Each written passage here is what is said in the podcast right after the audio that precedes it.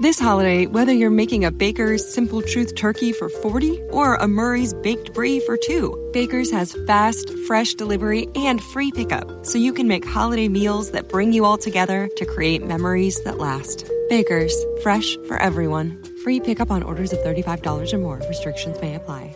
Choose from a great selection of digital coupons and use them up to five times in one transaction. Check our app for details. Baker's, fresh for everyone.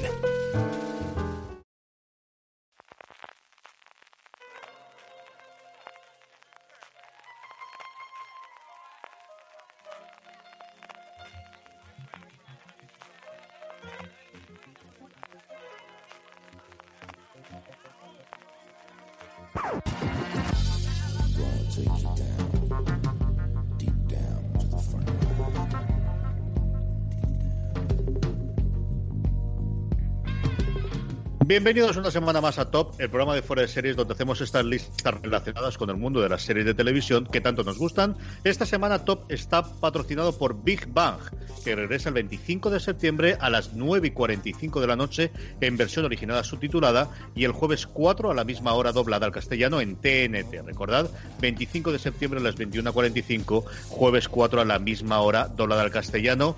Posteriormente hablaremos un poquito más de ello. Mejores comedias de la historia de la televisión. Por coger un tema, ¿no, Francis? Sí, uno ligerito, ¿no? uno, súper fácil. Eh, cuando diseñamos este programa dije, oye, pues mira, es un tema fácil, ¿no? Que, ¿Quién no puede hacer un top de las mejores comedias de la historia de la televisión? Joder, qué ambicioso nos ha quedado el tema, FJ. qué difícil y qué grande está esto. Sí, porque además, eh, mira que podíamos haber sacado partido a esto, habíamos sacado 10 tops distintos de comedias tipo, pero no. Aquí a lo burro y a, lo, a lo, grande. Eh, eso sí, la gran ventaja que tiene este programa es que tenemos de nuevo con nosotros a Richie Vintano, que me apetecía mucho hacer un programa con él. Richie, ¿cómo estamos? Pues muy bien, dos semanas seguidas aquí en Fuera de Series, encantado de la vida. Como tiene que ser, tiene que sí, si poco a poco hay que cooptarte y meterte aquí dentro de la secta, que es como, como funciona mejor. Claro que sí. Eh, sistema tradicional, ya sabéis, vamos a dar del 10 al 1 eh, nuestras 10 series, en este caso, nuestras mejores comedias de la historia de televisión. Al final, evidentemente, en el tiempo extra diremos, pues yo supongo que Francis como 40 o 50 más, Richie como 30 o 40, y yo tengo un par también para comentar. Eh, Francis, además, nos contará cómo ha quedado la encuesta entre la redacción de Fuera de Serie, ¿verdad, Francis? Sí, sí, sí, haremos un repasito de cómo ha quedado todo y además también queremos hacer alguna cosita en la web, aprovechando este top, así que van a tener contenido de, de comedia, los oyentes y lectores de Fuera de Series. Pero antes de eso, sabéis que a mí me gusta preguntar a, toda la gente que participa en nuestro top cómo hace la lista, qué consideraciones ha tenido, qué, en qué ha pensado, cuáles ha descartado. Richie, cuando Francis te dice, vamos a hacer una cosa sencillita que son las mejores comedias de toda la, toda la época, ¿cómo te enfrentas tú a esto? Bueno, eh, habéis topado con alguien que es igual tan fan de las comedias como de las propias listas en sí mismas, ¿vale? O sea, es el, programa perfecto para mí. Yo ya de hecho tengo mis propias listas de toda la vida, de series y especialmente, y ya tenía preparado de alguna manera, sin saberlo, eh, un poco todo esto. Yo me lo he hecho pues tirando de mi archivo personal y haciendo una criba bastante sangrante, porque como te digo, soy muy fan de las comedias. De mi lista me salían muchísimas. Al final se me han quedado en 17, que no está mal. Eh, pero, pero la verdad es que ha sido duro, ¿eh? Dejar algunas fuera ha sido bastante complicado.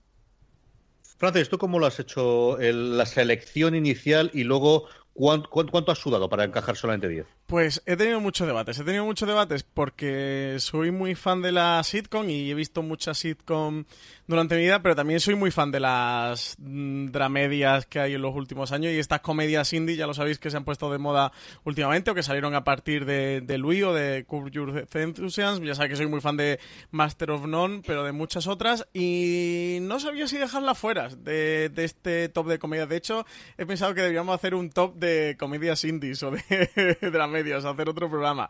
Y eso da bastante con esto, pero sobre todo eh, que al final he metido unas cuantas, algunas y otras no. He metido alguna cosa española que soy muy fan, pero sobre todo me ha costado mucho el. Más que quedarme con 10, la posición de las 10. Así que advierto ya que a lo mejor las posiciones son un poco aleatorias y que todas están en mi top 1 y todas tienen casi la misma posición. Ha sido lo que más me ha costado. Y he tenido algún problema y quería hablar esto con vosotros. Con todo el tema de lo que ha ocurrido con Luis, que si meter Luis, no meter Luis, he tenido un debate interno con este tema, ¿eh? con todo lo referente ahí alrededor de Luis y Kay. Es una problemática que yo creo que aparte de, al final tiene que ser un análisis personal, ¿no? También lo comentábamos en un talk que hicimos sobre los, los premios Emis Alberto, eh, Valentina y yo que estábamos y evidentemente ahí cada uno se tiene que marcar el límite de si puedes diferenciar, que yo en determinados casos no soy capaz de hacerlo, la obra de, la persona, ¿no? Y tenemos el caso de Louis o tenemos el caso también, de, por ejemplo, de la obra de Bill Cosby, que desde luego en comedias es, es otro también sangrante que puedes tener cuando hablas de las comedias de toda, de toda la vida, ¿no?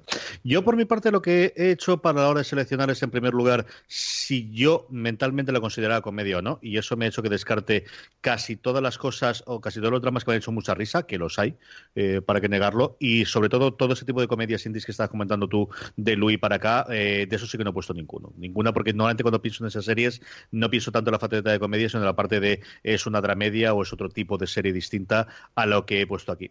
Luego a partir de ahí sí que he intentado coger un poquito de todos los tiempos y de todos los, eh, al menos de mi vida, ¿no? De, series que yo he visto a lo largo de mi vida en determinadas circunstancias y tratar de meter un poquito de todas ellas.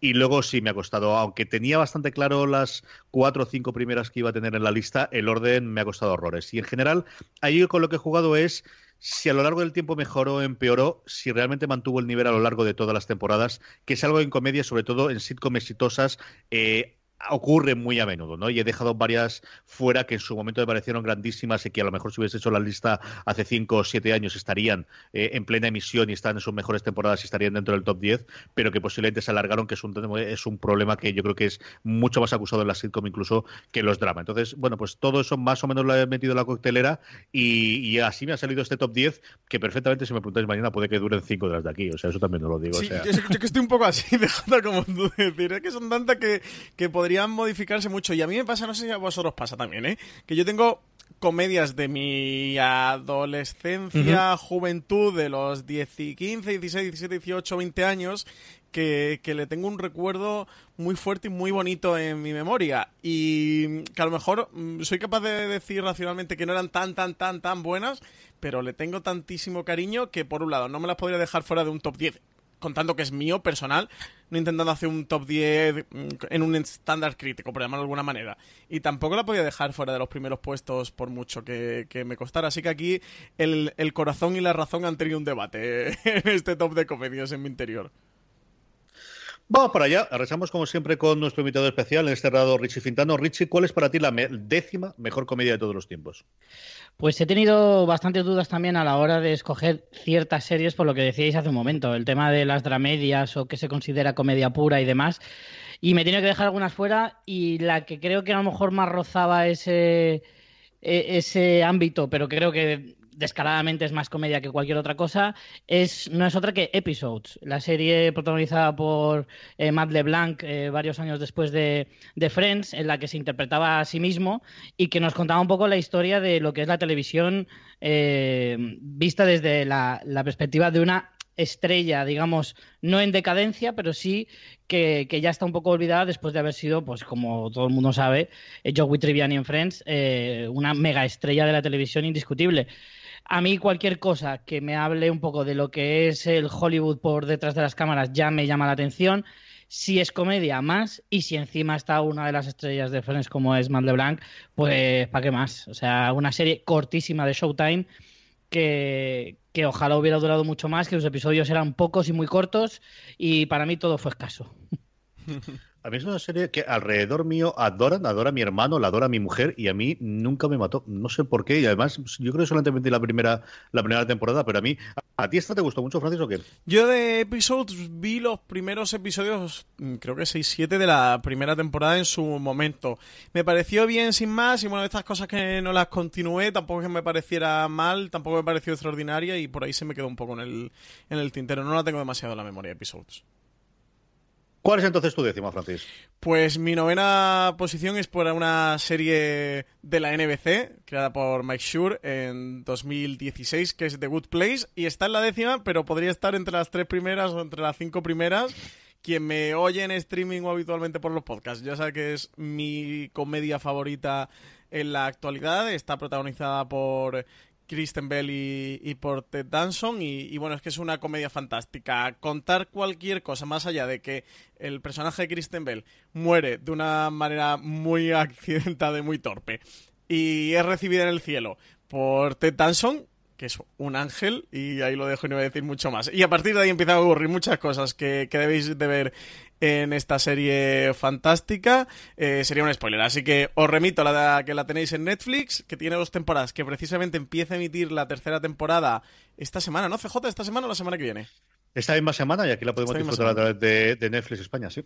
Así que nada, hacer una reivindicación más a favor de, The Good Place y eso podría estar muchísimo más adelante, pero como es una serie que de momento solo tiene emitida dos temporadas, pues y es de las últimas comedias, o quizás la última en emisión que entra en mi ranking, la he puesto en última posición. Sí, señor. Una gran, gran, gran, gran comedia. Sobre todo el tema de los spoilers, ¿no? Que es una cosa muy. Es que no se puede contar nada de Good Place, CJ. Sí, puedes contar lo que quieras. Lo que pasa es que, bueno, en fin, eh, es de estas poquitas que desde luego eh, ha podido combinar bien la, parte seriada. Yo habría, habría apostado más a que hubiera estado en el top de CJ eh, en primer lugar. Y segundo, yo creo que es un poquito arriesgado, Francis, meterte entre las 10 mejores comedias de la historia de televisión, siendo una serie tan jovencita. A mí me flipa. Y si hiciéramos un top de las series actuales, de las mejores comedias actuales, desde luego que estaría entre las cinco primeras, sin lugar a dudas. De entre las 10 de toda la historia, pelín arriesgado, me parece. Ay, yo me la he jugado, yo me la he jugado. Y CJ estoy seguro que también, ¿eh?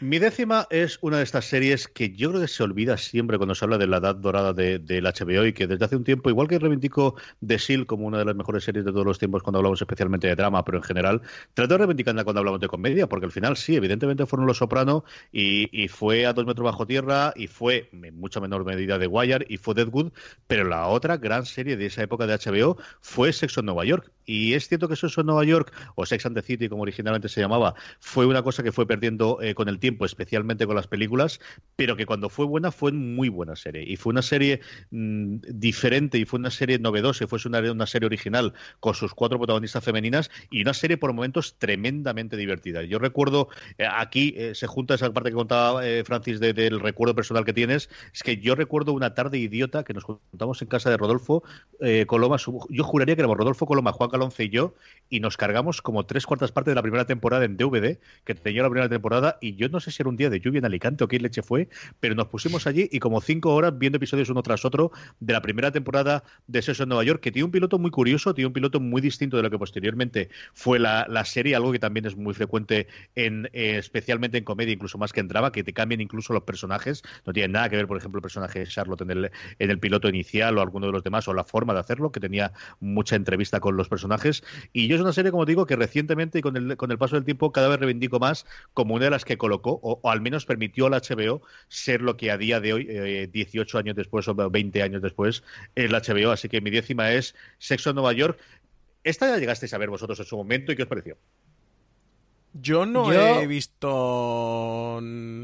Sexo Nueva York he visto los primeros episodios, ya está. En su momento no la vi, ¿eh? En su momento no vi, no vi nada. Y luego he visto los primeros episodios, pero no, he visto Sexo Nueva York completa. Esta de, de estas tareas pendientes que tengo con algunas series. Yo, como buen trasnochador, la veía en Antena 3 cuando la emitían a partir de las 12 de la noche en una de sus muchas eh, reposiciones en España. Y me sorprendió, me sorprendí a mí mismo que llegara a interesarme una serie de este tipo. Porque en esa época no tenía yo tampoco tanta conciencia sobre el resto de, cosas que podían llegar a interesarme respecto a la, a la televisión. Ten en cuenta, estábamos hablando pues de a lo mejor los primeros 2000 aproximadamente. Y, en esa época, pues claro, yo no tenía conciencia de la cantidad de temas que se me podían llegar a, presentar en la televisión, porque la televisión de esa época pues era mucho más eh, restringida en cuanto a temas, me refiero, ¿no? Entonces me llegó a sorprender. This holiday, whether you're making a Baker's Simple Truth turkey for 40 or a Murray's Baked Brie for 2, Baker's has fast, fresh delivery and free pickup, so you can make holiday meals that bring you all together to create memories that last. Baker's, fresh for everyone. Free pickup on orders of $35 or more. Restrictions may apply. Choose from a great selection of digital coupons and use them up to five times in one transaction. Check our app for details. Baker's, fresh for everyone. Podcasting is hard, but it doesn't have to be. Introducing The Science of a Podcast, hosted by Spreaker from iHeart. This weekly podcast looks at the many sides of the podcasting industry, from success, growth, and technology to the varying challenges we all face. This is one podcast about podcasting you don't want to miss. New episodes launch every Tuesday. Listen to the science of a podcast on the iHeartRadio app, Apple Podcasts, or wherever you get your podcasts. Bastante el hecho de que la historia de estas, de estas cuatro mujeres llegara a ser interesante para mí y la verdad es que tengo que reconocer que fue un descubrimiento bastante curioso para mí. No la llegué a seguir completamente, solo veía capítulos sueltos, pero creo que Sexo en Nueva York tampoco es una serie que te exija tener una continuidad en la historia. Al mm. final, lo que interesa son ellas, su forma de vivir la vida y su forma de verla y, y cómo te la cuentan. Vamos con tu novena, Richie. Pues mi novena va a ser una serie de, animación y el rapapolvo que le estaba antes a Francis igual me lo tendría que echar a mí ahora, pero creo que con esta serie eh, igual eh, podríamos eh, ser un poco más benevolentes. Hablo de Ricky Morty, una de las series de animación que más ha roto en cuanto, o sea, más rompedora es de lo que yo veo actualmente una serie con un sentido del humor bastante característico, bastante difícil para el gran público, yo creo. Hay una gran parte de, de, la gente que la puede llegar a ver que no acabe de entenderla, que no acabe de pillarle realmente el tono, pero si tú consigues entrar, consigues que te haga mínimamente gracia, es un universo inmenso, inabarcable prácticamente, que te puede llevar a, cosas muy locas. Y luego eh, es que los dos genios que hacen la serie, Justin Roiland y sobre todo Dan Harmon, es que son dos auténticos prodigios de, la televisión y que a mí me han, me han envuelto totalmente. A mí Ricky Morty es una serie que sé que voy a recordar toda la vida y que desde luego va a estar siempre, siempre, siempre en mi top 10. Yo estaba convencido que esta estaría en tu lista, pero también que estaría mucho más alto, Francis. Sí, yo también me, ha sorprendido para mal, eh, Richie, muy mal, muy mal. yo soy como decíais al principio, elegir los, puestos era casi tan difícil como saber qué 10 vas a poner en ese top. Es muy, muy complicado. Yo también creo que, Richie va a tener Ricky Morty más alta en su top. A mí me encanta. Yo os voy a hacer un pequeño spoiler de mi lista, y es que no está Ricky, Morty, si ha caído por poquito. Eh, a mí me encanta la serie, me parece fantástica. Lo decía Richie, solo lleva tres temporadas en emisión y bueno, imagino que casi toda la serie de las que vamos a hablar ya están acabadas y están cerradas. Yo el caso de meter The Good Place es porque me parece tan brillante y una genialidad tal de la comedia que sí que sí que he decidido meterla. Pero bueno, Ricky Morty es un prodigio. O sea, esta también de las que si alguno ya todavía no se ha puesto con Ricky Morty, oye, que lo haga porque se lo va a pasar genial. Francis, ¿cuál es tu novena? Mi novena es eh, si antes era The Good Place, que, era una serie, bueno, pues que ya solo iba a temporada, que empieza su tercera y tal, un poquito más nueva. Voy a una serie absolutamente canónica eh, de, la, de la comedia de televisión, que es Seinfeld, con nada más y nada menos que nueve temporadas a sus espaldas. Estuvo emitiendo desde el 89 hasta el 98 y serie por la que pasó, bueno, pues Jerry Seinfeld, Julia Louis Dreyfus, que luego la hemos estado pudiendo ver en VIP, eh, Michael Richards, que estaba creada por el propio Jerry Seinfeld y por Larry David. Y es una serie que empecé a descubrir hace poquito porque la incluyeron en Amazon Prime Video, que está completa, para todo el que, la quiera ver, si su día no la vio, le apetece revisionarla y me he visto algo más de unas dos temporadas o algo así aproximadamente. Y joder, qué buena es Sinfield, me, pareció brutal, ¿eh? sobre todo creo que eh, hacer el ejercicio este de ver una comedia... Eh, como, como hoy día, ¿no? Echando la vista atrás hacia Seinfeld, es, es casi como un yacimiento, una aventura arqueológica de la televisión, de todo lo que, esta gente hizo que hoy día eh, se ha impuesto a la televisión y funciona dentro de las comedias. Y la serie de televisión es una auténtica pasada de ver Seinfeld. Y también recomiendo que hizo Richie Fintano precisamente con Carlos Ogor un review sobre Seinfeld, que, se lo escuchen porque era un review fantástico en el que hablaba muchísimo de la serie. Es una serie, esta también la maltrataba misericordiamente en la 2, ¿no? Richie era donde ponían esta. Eh, yo creo que empezó en el Plus, junto con Friends. Puede que a lo mejor luego se revisionara en, la 2 mucho tiempo después. Y sí, por supuesto, maltratada en algún horario lamentable, pero yo creo que en, los, en primer lugar llegó con el Canal Plus, si no me equivoco. Es una serie que en Estados Unidos estuvo a punto de cancelarse la primera temporada, que luego fue un éxito de audiencia brutal, hasta que llegó Friends de una comedia que tuviese la audiencia que tenía. Yo creo recordar que hicieron un podcast no hace demasiado tiempo, eh, haciendo una pequeña historia oral en cinco o seis partes del exitazo y de lo, lo, lo, lo, que cambió. Yo es una serie a la que me ha acercado un episodio, Lorena sé que la ha visto entera en algún caso, y a mí lo que siempre me ha parecido es que hay una diferencia absolutamente brutal en el nivel de actuación entre Julia Dreyfus y el resto. ¿no? De, esta es posiblemente una de las mejores actrices de comedia de todos los tiempos y el resto son, bueno, pues gente más o menos cómico metido a, hacer actor. Jerry Seinfeld. Jerry Seinfeld, es Hombre, no es Aziz Ansari, eso es totalmente cierto. pero, pero, no te metas ya con Pero ¿eh? el, señor no le llamó por el camino de la actuación, o al menos no al nivel de, lo que tiene Julia. Yo creo que es uno de los, de los serios problemas. los principios con los monólogos son muy buenos. A mí sí me gusta. Sí, haciendo eso, haciendo stand-up comedy.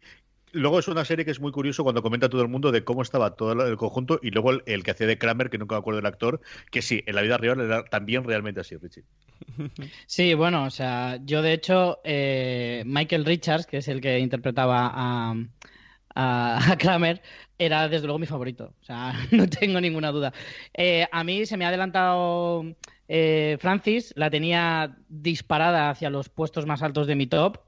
Y sí, efectivamente, Seinfeld evidentemente es una serie conocidísima por todos y yo como buen filo la conocía pero jamás la había visto. Y había visto capítulos sueltos en, su época, como te digo, en Canal Plus. Y efectivamente cuando Amazon la, sacó, dijo, ostras, pues este es, este es mi momento y me ventilé las nueve temporadas en apenas mes y medio, dos meses. O sea, la he disfrutado una cosa bárbara, es una maravilla. Como decía eh, Francis, es un descubrimiento arqueológico de la televisión que merece mucho la pena. Es una serie que no que no acusa el tiempo, que el humor es una cosa que no, eh, al menos en esta serie, no caduca, que es eh, los personajes son maravillosos y es que podría tirarme, como ya hice en su momento con Sogor, una hora hablando de esta serie, así que no lo voy a hacer. Mi novena es una serie que recuerdo también, en este caso de mi adolescencia, que es una de las series que favoritas de mi hermano y que en el, fuera de series clásico comentábamos con bastante recurrencia. Es también la parte de la cuota inglesa, que yo, el humor inglés me gusta sin pasarse. Jamás he sido un gran aficionado, por ejemplo, a Monty Python, aunque me gustan especialmente algunas de sus películas y algunos de sus sketches. Mi novena es Alo Alo. Alo Alo era una absoluta locura deliciosa de serie de media hora que aquí se veía a través de Canal No de TV3 en la época en la que se veía aquí. De hecho, yo juraría que el primer pase, la primera vez, antes de posteriormente verla en inglés, la vi doblada al catalano o al valenciano. Eh, gana muchísimo con la versión original por los acentos constantes de los personajes que son franceses hablando con el deje francés eh, inglés. Y al final era una historia de un pueblecito francés al que de repente, ocupado por los alemanes, en el que de repente eh, caen dos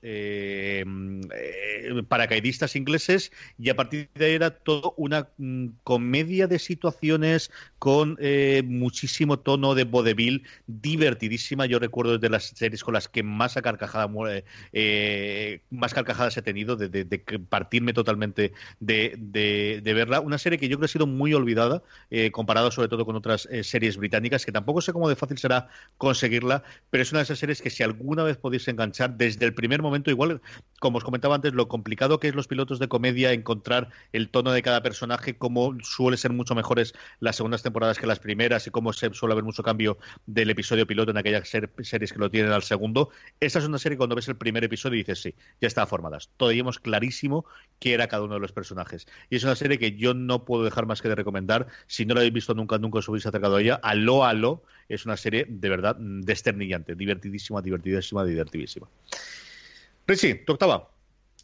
Mi octava va a ser eh, The Office, eh, la serie eh, que se hizo más o menos conocida por ser de los primeros, no voy a decir el primero ni mucho menos, pero sí de los primeros documentales que se hacía, eh, al menos en la época más reciente, eh, protagonizada por eh, Steve Carell y digamos el, es un remake de la serie británica de Ricky Gervais. A mí la británica no llegó a engancharme nunca, pero cuando empecé a ver esta versión americana eh, flipé por la vis cómica de Steve Carell, es absolutamente indescriptible. Y luego la maravillosa eh, jungla de personajes que consigue esta serie, que se centra en una oficina de una industria de papel de un pueblito pequeño de, Estados Unidos.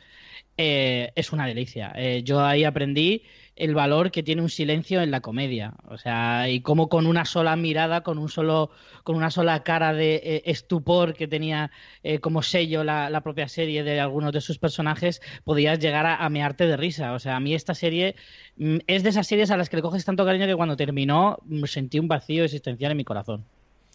Pues yo la casualidad de que mi octava posición era precisamente The Office. Vaya.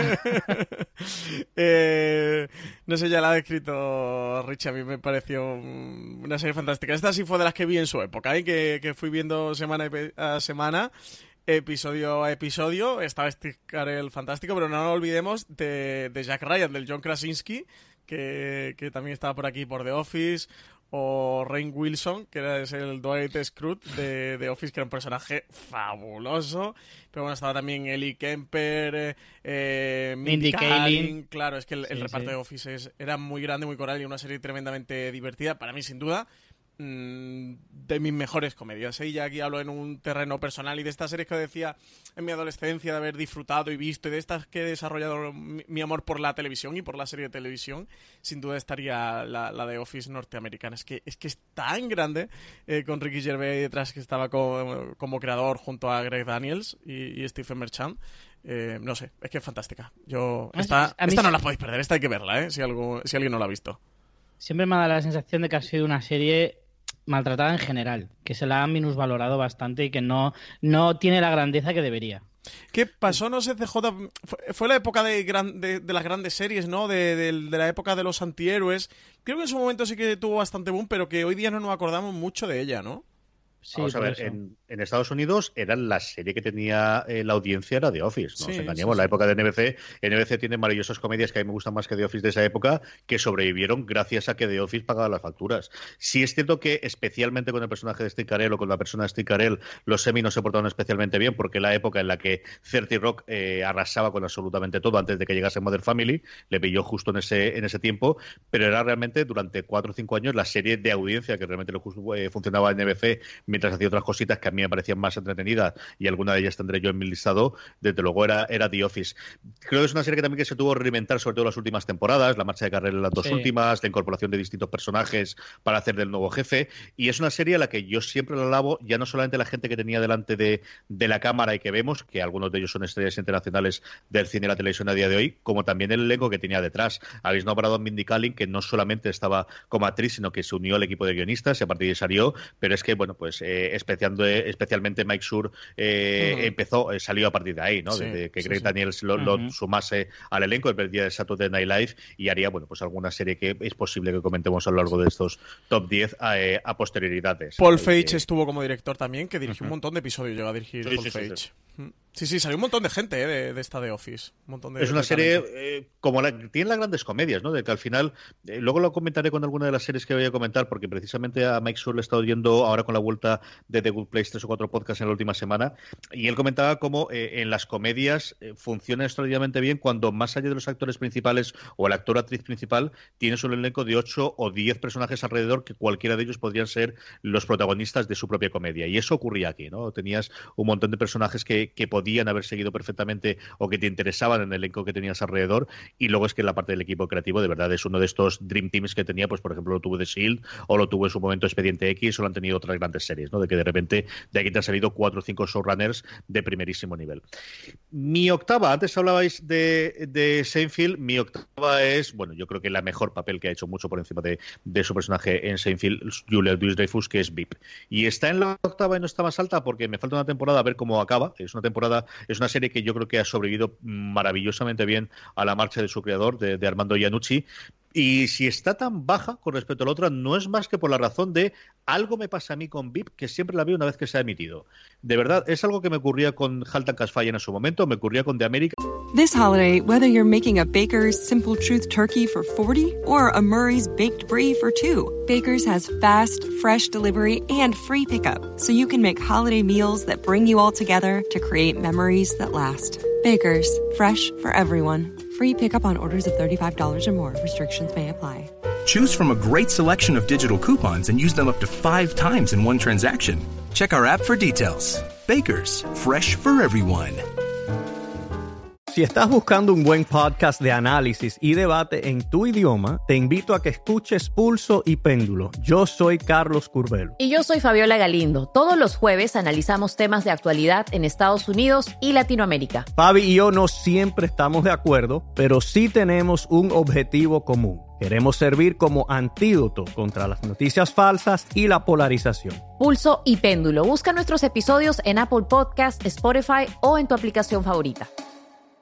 Y me ocurre con VIP. Jamás entenderé por qué, porque es una serie que está, parece que esté hecha para mí, de un humor mm, totalmente a, lo burro cuando tiene que serlo, con, mezclando con política americana, con un elenco de actores sencillamente maravillosos, pero algo tendrá algo cuando la bendicen y si al final me falta ese y no tengo ese ansia viva que tenía viendo alguna de las series que tengo en el resto del top 10 de conforme hay un nuevo episodio, verlo como sea esa misma noche y no me ocurre con VIP, pues eso es eh, al final la justificación que me doy a mí mismo, para que lo voy a negar, para que esté en el puesto octavo yo creo que es una serie que gana muchísimo a partir de la segunda temporada, eh, como también es cosa habitual en las comedias. A mí la primera me gustó, pero realmente cuando yo entré totalmente en el click de la, de la serie fue en la segunda. Eh, a ver qué ocurre con la última temporada y corta, eh, que sabemos que desgraciadamente se tuvo que postergar el, rodaje por el cáncer de pecho que tenía Julia Louis Dreyfus y a ver qué ocurre. ¿no? Yo creo que es una serie que puede acabar totalmente redonda y estar pues en un futuro revisión que hagamos de este top en cuestión de dos o tres años mucho más arriba. Mi octava es como os decía, VIP. Pues eh, esta sí que me ha sorprendido. Yo esta la... me creía que iba a estar en tu top 5, tu top 6, ¿eh? De hecho, esta era de las que tenía en cartera para, para pillarte, CJ, para adivinártela. Sí, ¿no? sí, esta, esta, me ha fallado. Yo no sé qué me pasa con VIP, que eh, he llegado a ver la primera temporada completa y de la segunda no sé si llega a verla completa o casi casi. Y nunca terminé de enganchar, eh, o sea, esas comedias que mm, creo racionalmente que es muy buena y que es muy divertida y que yo no termino de empatizar con ella. Tiene un humor complicadito. Yo creo que si no entras en el humor de ella es muy complicado que, que te en la carcajada. De verdad, a mí me ocurrió muchísimo la primera temporada. Yo es una de esas series que siempre he tenido pendiente, que siempre ha estado en, la eterna lista de ya la veré. Vamos con tu séptima, Richie. Pues en mi séptimo puesto, una serie que descubrí, aunque ya tiene sus añitos, la descubrí hace no mucho porque, porque mi novia es súper mega fan eh, y es Scraps la serie de médicos eh, protagonizada por Zach Braff. Eh, ya digo, desde que conocí a, mi novia me, lleva hablando de ella y, desde hace, eh, hace dos o tres años decidimos verla desde el principio completa y es que me enamoré. toda la vida hemos tenido series de médicos, absolutamente toda la vida.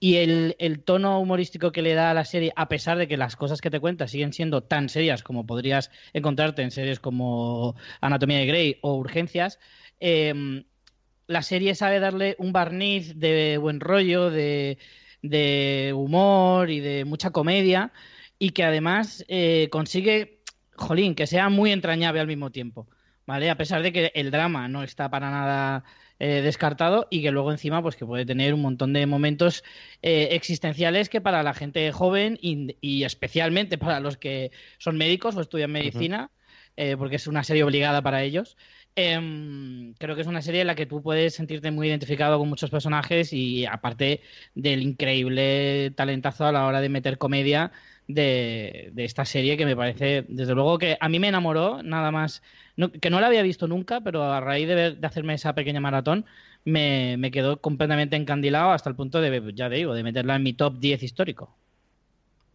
Es una serie que me ocurre igual que tú. Eh, mi mujer le encanta. A Lorena le encantaba. Yo creo que cuando eh, yo vi las dos, tres últimas temporadas con ella, porque había visto las anteriores, y a mí es un tío que me caía muy bien, especialmente la relación que tenía con, con esta mujer que se me ha ayudado después, que salió también después en Had Meet Your Mother y un montón de, de series más. Eh, esa parte me gustaba mucho, mucho. Eso es, me gustaba mucho, mucho, mucho esa parte de, de ¿Estás llegado a tu ver alguna cosa, Francis? No, nada, absolutamente nada. Muy recomendable, ¿eh? Muy recomendable. me la apunta. Esta, esta, de las que me llevo ya en el, en el top. Sí, además yo creo que esta te puede gustar a ti. de verdad que es una serie que a Francis le puede gustar, ¿no, Richie? Sí, sí, desde luego. Es verdad que las últimas eh, dos temporadas flojean muchísimo. Empieza, es otra serie completamente diferente y ya pierde prácticamente toda la esencia, pero las primeras son muy, muy disfrutables. Series, una serie que de verdad te apetece a los años volver a visitar, seguro. Vamos con tu, séptima, Francis. Pues yo mi séptima, una serie que podría estar mucho más arriba. De hecho, ahora que la estoy viendo aquí apuntada tan bajo, me, duele. Creo que la tendría que haber puesto más para arriba. Pero es que las que están arriba no lo podría bajar. es la dura decisión de, estos tops. Eh, para que vea el oyente lo que sufrimos, ¿eh, CJ? Esto, esto es muy duro. Lo nuestro no está pagado. Es que esto es muy duro. La gente se Lo hacemos más que sufrir, sufrir. Tú, Francis, eres la única persona que puede tener seis series en un top 3. Claro, es que la gente a lo mejor no, me conoce lo suficiente, pero esto para mí es muy duro y muy doloroso. Bueno, en cualquier caso, séptima posición para The Big Bang Theory, la serie de CBS, Big Bang, que, que emite TNT en España, que precisamente esta semana comienza la duodécima temporada de emisión, duodécima y última temporada, porque ya Jim Parsons quería desprenderse del personaje de Sheldon Cooper y hacer otras cosas, otras series. Y bueno, ¿qué deciros? Pues Leona Hofstadter, Penny, Howard Wolowitz, Raskus Rapali, bueno, una serie de personajes que creo que ya están en la memoria televisiva de todos. Para mí es esta también es de las que vengo arrastrando desde mi, mi adolescencia, una serie que he visto temporada tras temporada que no os voy a engañar que por la novena y décima temporada de, fueron de estas que dije, mira, ya, ya no es tan buena como era antes y, mm, voy a hacer esto de voy a dejarla antes de que ya me deje a mí, ¿no? De me voy a quedar con el buen recuerdo de Big Bang Theory, pero siempre al final ha, tenido algo que, que, ha hecho reengancharme a alguna situación entre los personajes, algún cameo, alguna cosa que me ha vuelto o que me ha devuelto a, la serie y una serie que llevo al día y que, bueno, que veré esta décima segunda temporada semana a semana, que le tengo muchas ganas, porque además eso ya, ya pone broche final para la que es para mí una de las mejores comedias de la historia de, la televisión. Así que nada, Big Bang Theory, séptima posición. Qué penita que se nos vaya Richie Big Bang con que a nosotros nos gusta. Me ha dolido en el corazón porque yo lo voy a desvelar ahora mismo, la tenía en mi top 2 sea, estaba en el segundo puesto de mi top porque es así que yo no, consigo bajarla de ninguna de las maneras. Para mí Big Bang ha significado un antes y un después en mi vida seriéfila, lo tengo clarísimo.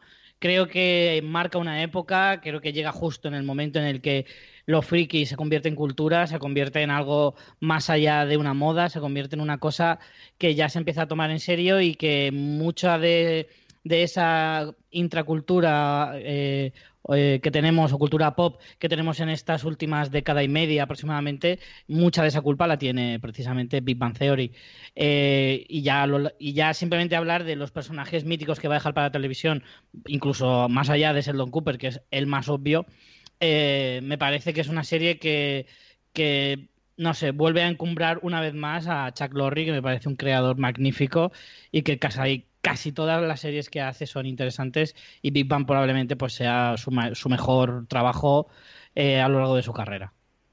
Una serie que además fue de menos a más, que en su momento, cuando se estrenó originalmente en Estados Unidos, estaba oculta por el éxito de dos hombres y medio, pero poquito a poquito, peldaño a peldaño, y como que tenéis vosotros, ¿no? Deja, es decir, tú dices Sheldon y todo el mundo sabe lo que está hablando a día de hoy. Yo creo que en cualquier lugar del, del globo, ¿no? El penny, penny, penny, hay cuatro, cinco, seis frases que todos reconocemos fácilmente, que oh, todos reconocemos. Me estoy poniendo sentimental, ¿eh? Venga, pasemos al siguiente, CJ. a mí se me, se me, están poniendo los ojos vidriosos. Mi séptima, empezamos con el espectáculo de Mike Es una comedia de situación policial procesal, dice su página de Wikipedia, co-creada en este caso con Dal Gore. Esto de la co-creación de las, de las series de comedias de, Sur es una cosa que hereda de, de, Greg Daniels en su momento, que también lo hizo con, The Office. Y es una serie que para mi gusto ha ido de menos a más. Es una serie que mm, eh, ya en su última temporada hasta ahora emitida, que es en la quinta, quizás en la temporada que más me ha gustado, de esta que te enamoras de los personajes, que es Brooklyn Nine-Nine. Brooklyn Nine-Nine contaba desde el principio con algún uno de los, de los miembros que hacía que a mí me iba a gustar sí o sí. Adi Samberg es alguien que me gustaba sin pasarse, pero nunca me había desagradado. Terry Crews es alguien que adoraba en todo lo que hacía y especialmente a Dre Brauger, que para mí es uno de los mejores actores que yo jamás haya visto en ninguna serie de televisión y venía de hacer unas cuantas series minoritarias que a mí me habían gustado mucho originalmente. Es una serie que se ha sabido reinventar temporada tras temporada con el mismo elenco de personajes, pero cada vez puliéndoles más, teniendo más relaciones entre ellos, en algún caso teniendo ese punto entre comedia y drama en, algún episodio de lo que en los años 80 o los 90 eran episodios especiales de la sitcom, ¿no? en el que hablaban de un momento dado de drogas o de eh, fallecimientos o de cosas por el estilo, y ese espíritu lo mantienes quizás la más sitcom de todas las series que tiene a día de hoy o en los últimos tiempos eh, Mike Shure en, en antena. Y es una serie a diferencia de lo que os contaba con VIP, ¿por qué estaba encima de VIP? Porque a diferencia de VIP, que como os digo, la voy acumulando, Brooklyn Nine-Nine sí o sí yo lo veo al día siguiente que se emite. Y no lo veo antes porque no estoy en Estados Unidos. Es decir, es una de las poquitas series que siempre tiene hueco en mi casa para verlo la noche después que se emite y al de alguna forma hay que recompensar con eso. Y en mi caso es poniéndola en el puesto número 7 de mi top 10. Esta serie, CJ, lo tiene todo para ser mi segunda de Good Place. te digo porque una serie creada por Mike Shure eh, también que tú recomiendas mucho de tus comedias favoritas, que yo vi el primer episodio y no me mató y la dejé ahí aparcada y que creo que cuando acabe con todas las comedias que tengo me pondré, me encantaré y siempre te agradeceré el, el que puedas estar insistente recomendándomela, porque es que con Brooklyn Nine-Nine me pasa igual que me pasa con The Good Place y nunca he llegado a eso, vi el primer episodio en su momento, los dos primeros y nunca me volví a acercar a ella, ¿eh? Y, creo que, me va a pasar exactamente igual que con The Good Place. Yo creo que gana mucho. Dime, eh, yo vi las dos primeras temporadas y de alguna manera me desenganché. No sé, la primera temporada me gustó, pero no me convenció y le di una segunda oportunidad y la segunda temporada me dejó de convencer del todo y me desenganchó un poco. Me gustaba mm, un poco la idea, la dinámica, los personajes estaban bien, pero no me llegaban a, enganchar del todo. No sé, a lo mejor es el tipo de, humor que a lo mejor no encaja del todo, pero siendo Michael Schur sí que es verdad que me sorprende, porque como dices, The Good Place, The Office son series que me, me encantan y no sé, con esta no sé, porque de alguna manera no me llegó a encajar del todo. Yo creo que desde luego va cogiendo velocidad de, crucero, como las buenas comedias, y gana conforme eh, los propios guionistas saben cómo escribir para los personajes. Yo creo que es una serie que también vive y muere mucho por, por Sandberg, ¿no? Yo creo que sin eh, en esta, aunque sea un elenco muy grande, él es muy protagonista, especialmente en las primeras temporadas. Es algo que mm. se suaviza también a partir de la tercera, de darle mucho más peso a todo el elenco, de, tener mucho más redondeados el resto de los personajes, pero especialmente las dos primeras, sí es cierto que él está siempre muy eh, front and center que dicen los americanos, ¿no? Muy en el medio de, de al final eh, es muy protagonista este Jake Peralta que interpreta en, Brooklyn Nine-Nine. Vamos con tu sexta, Richie. Pues en mi sexto puesto tengo otro documentary mm, más familiar, como su propio nombre indica, Mother Family. Eh, entra en mi top eh, absoluto. Creo que es una de las series en las que más carcajadas he soltado a lo largo de sus ya nueve temporadas, a punto de estrenar la décima que probablemente, que, vamos, probablemente no, seguro es la, última, una década de una comedia que, en mi opinión, eh, consigue...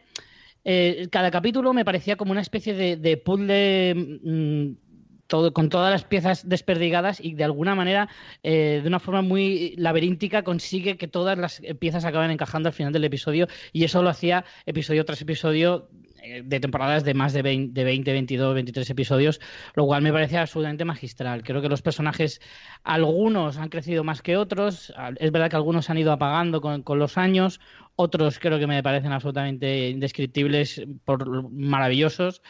Y, no sé, es que tiene. Eh, Sofía Vergara se ha convertido en toda una estrella gracias a, esta serie, pero es que más allá de eso, tiene otros personajes como el de Phil Dunphy o el interpretado por, por Ed O'Neill, que, yo ya le seguía en, eh, se llamaba Infelices para siempre, puede ser. Eso es. Y ya me, ya me flipaba el actor en, esa época, en, esa serie. Y aquí, haciendo un personaje completamente distinto, que no tiene nada que ver, me sigue pareciendo un tipo con una.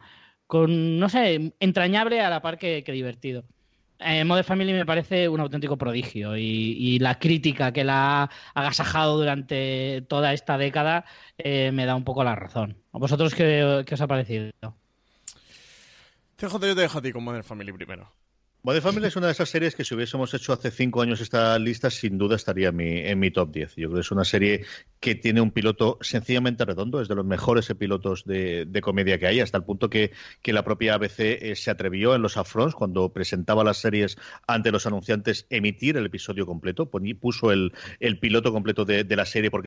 This holiday, whether you're making a Baker's Simple Truth turkey for 40 or a Murray's Baked Brie for two, Baker's has fast, fresh delivery and free pickup, so you can make holiday meals that bring you all together to create memories that last. Baker's, fresh for everyone. Free pickup on orders of $35 or more. Restrictions may apply. Choose from a great selection of digital coupons and use them up to five times in one transaction. Check our app for details. Baker's, fresh for everyone.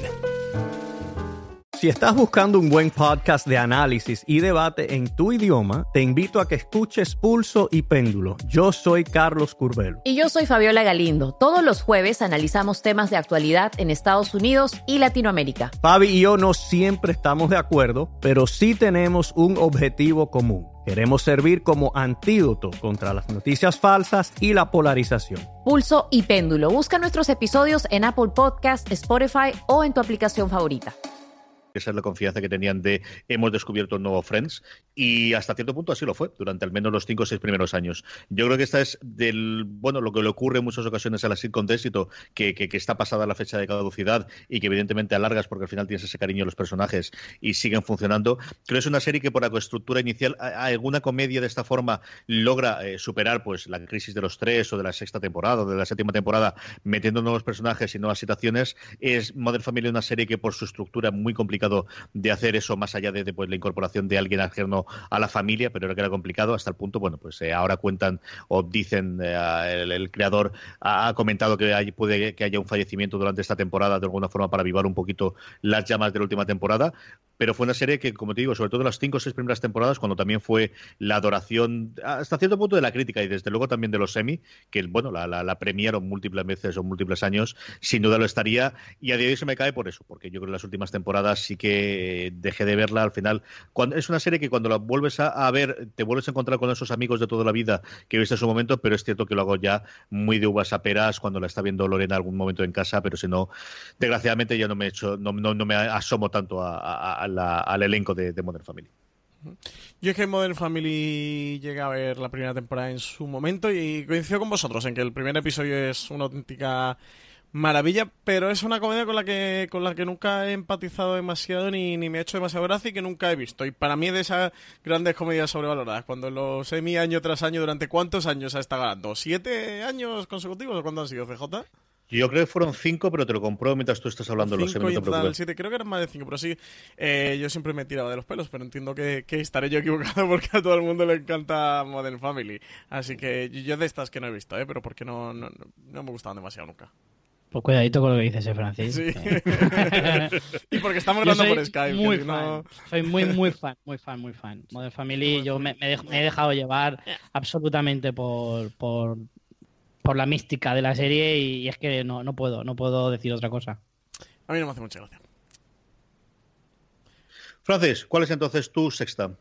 Pues mi sexta posición, una de las que me duele que esté tan bajito, porque para mí es de estas series que también llevo en el corazón, como todas las que Pero vamos, voy comentando en nuestro top. Richie, no, para, para un segundo. Richie, que pare la ha hecho la lista este tío? Parece que ha hecho la lista otro que, está. Es que me han hecho esto, yo no quería, me han obligado. Qué canalla sois. Para, para, Francis, los, los del 10 al 5 es un sufrimiento absoluto. sí, que lo estoy pasando fatal. Bueno, una serie española, una comedia española, eh, creada por Miguel Esteban, Raúl Navarro y Natius Farray. Se llama El fin de la comedia. Tiene dos temporadas. La primera la produjo Comedy Central, la segunda fue una coproducción entre Comedy Central y Movistar Plus. Hasta hace poquito Movistar añadió las dos temporadas y se podían ver, pero sé que hace 15-20 días eh, retiraron la primera temporada. Yo la segunda siempre la habían tenido porque, porque fue una coproducción suya, pero la primera la incorporaron durante un tiempo y es una pena que la hayan vuelto a quitar, que sé que mucha gente aprovechó para verla y ahora solo vuelve a estar la segunda temporada. En cualquier caso, si tenemos algún oyente por ahí que tiene Movistar Plus, se puede ver la segunda temporada, ¿eh? porque son dos temporadas independientes, digamos que no tienen demasiada continuidad la una con la otra. Son episodios en la vida de este alter ego de Ignatius Farray y de verdad es que, mm, bueno, CJ tú lo sabes, el cariño que yo le tengo al fin de la comedia, es que yo le tengo muchísimo cariño a esta comedia, me lo pasa muy bien. El episodio de la segunda temporada de la del Barranquito me lo he podido mm, ver no sé cuántas millones de, veces y, es que le tengo mucho cariño a esta serie. Me gustaría que, en España fuera un poquito más conocida, que, que la viera más la gente, porque sé que tiene poquito poquita relevancia. Yo estoy muy decepcionado esto que lo hayas puesto a la sexta. O sea, voy a decir si lo dicho, si empezado diciendo que me duele. No, no, a la persona que te ha hecho la lista, dile que muy mal. Que para ti esta está muy por encima de la sexta. ¿Qué, qué haces ¿Qué sois? ¿Qué sois? Sí, no, no, vengas a engañarnos, Francis, no nos engañes. Eso, yo le he dicho que delegue las funciones en fuera de series, que tiene mucho trabajo. Pero no hasta este punto, Francis. No hasta este punto que, te hagan las listas. Claro, claro. además que luego esto lo sufro yo. Ahora mismo los oyentes estarán bien en su casa, o en el metro, o en su trabajo, pero yo estoy aquí sufriendo ahora mismo dile, dile, a tu becario que muy mal, ¿eh? que por ahí no. bueno, que tenéis que ver el fin de la comedia, todo el mundo, ¿eh? Quiero verla. Son dos temporadas de seis episodios. Richie, ¿tú también eres muy fan de esta?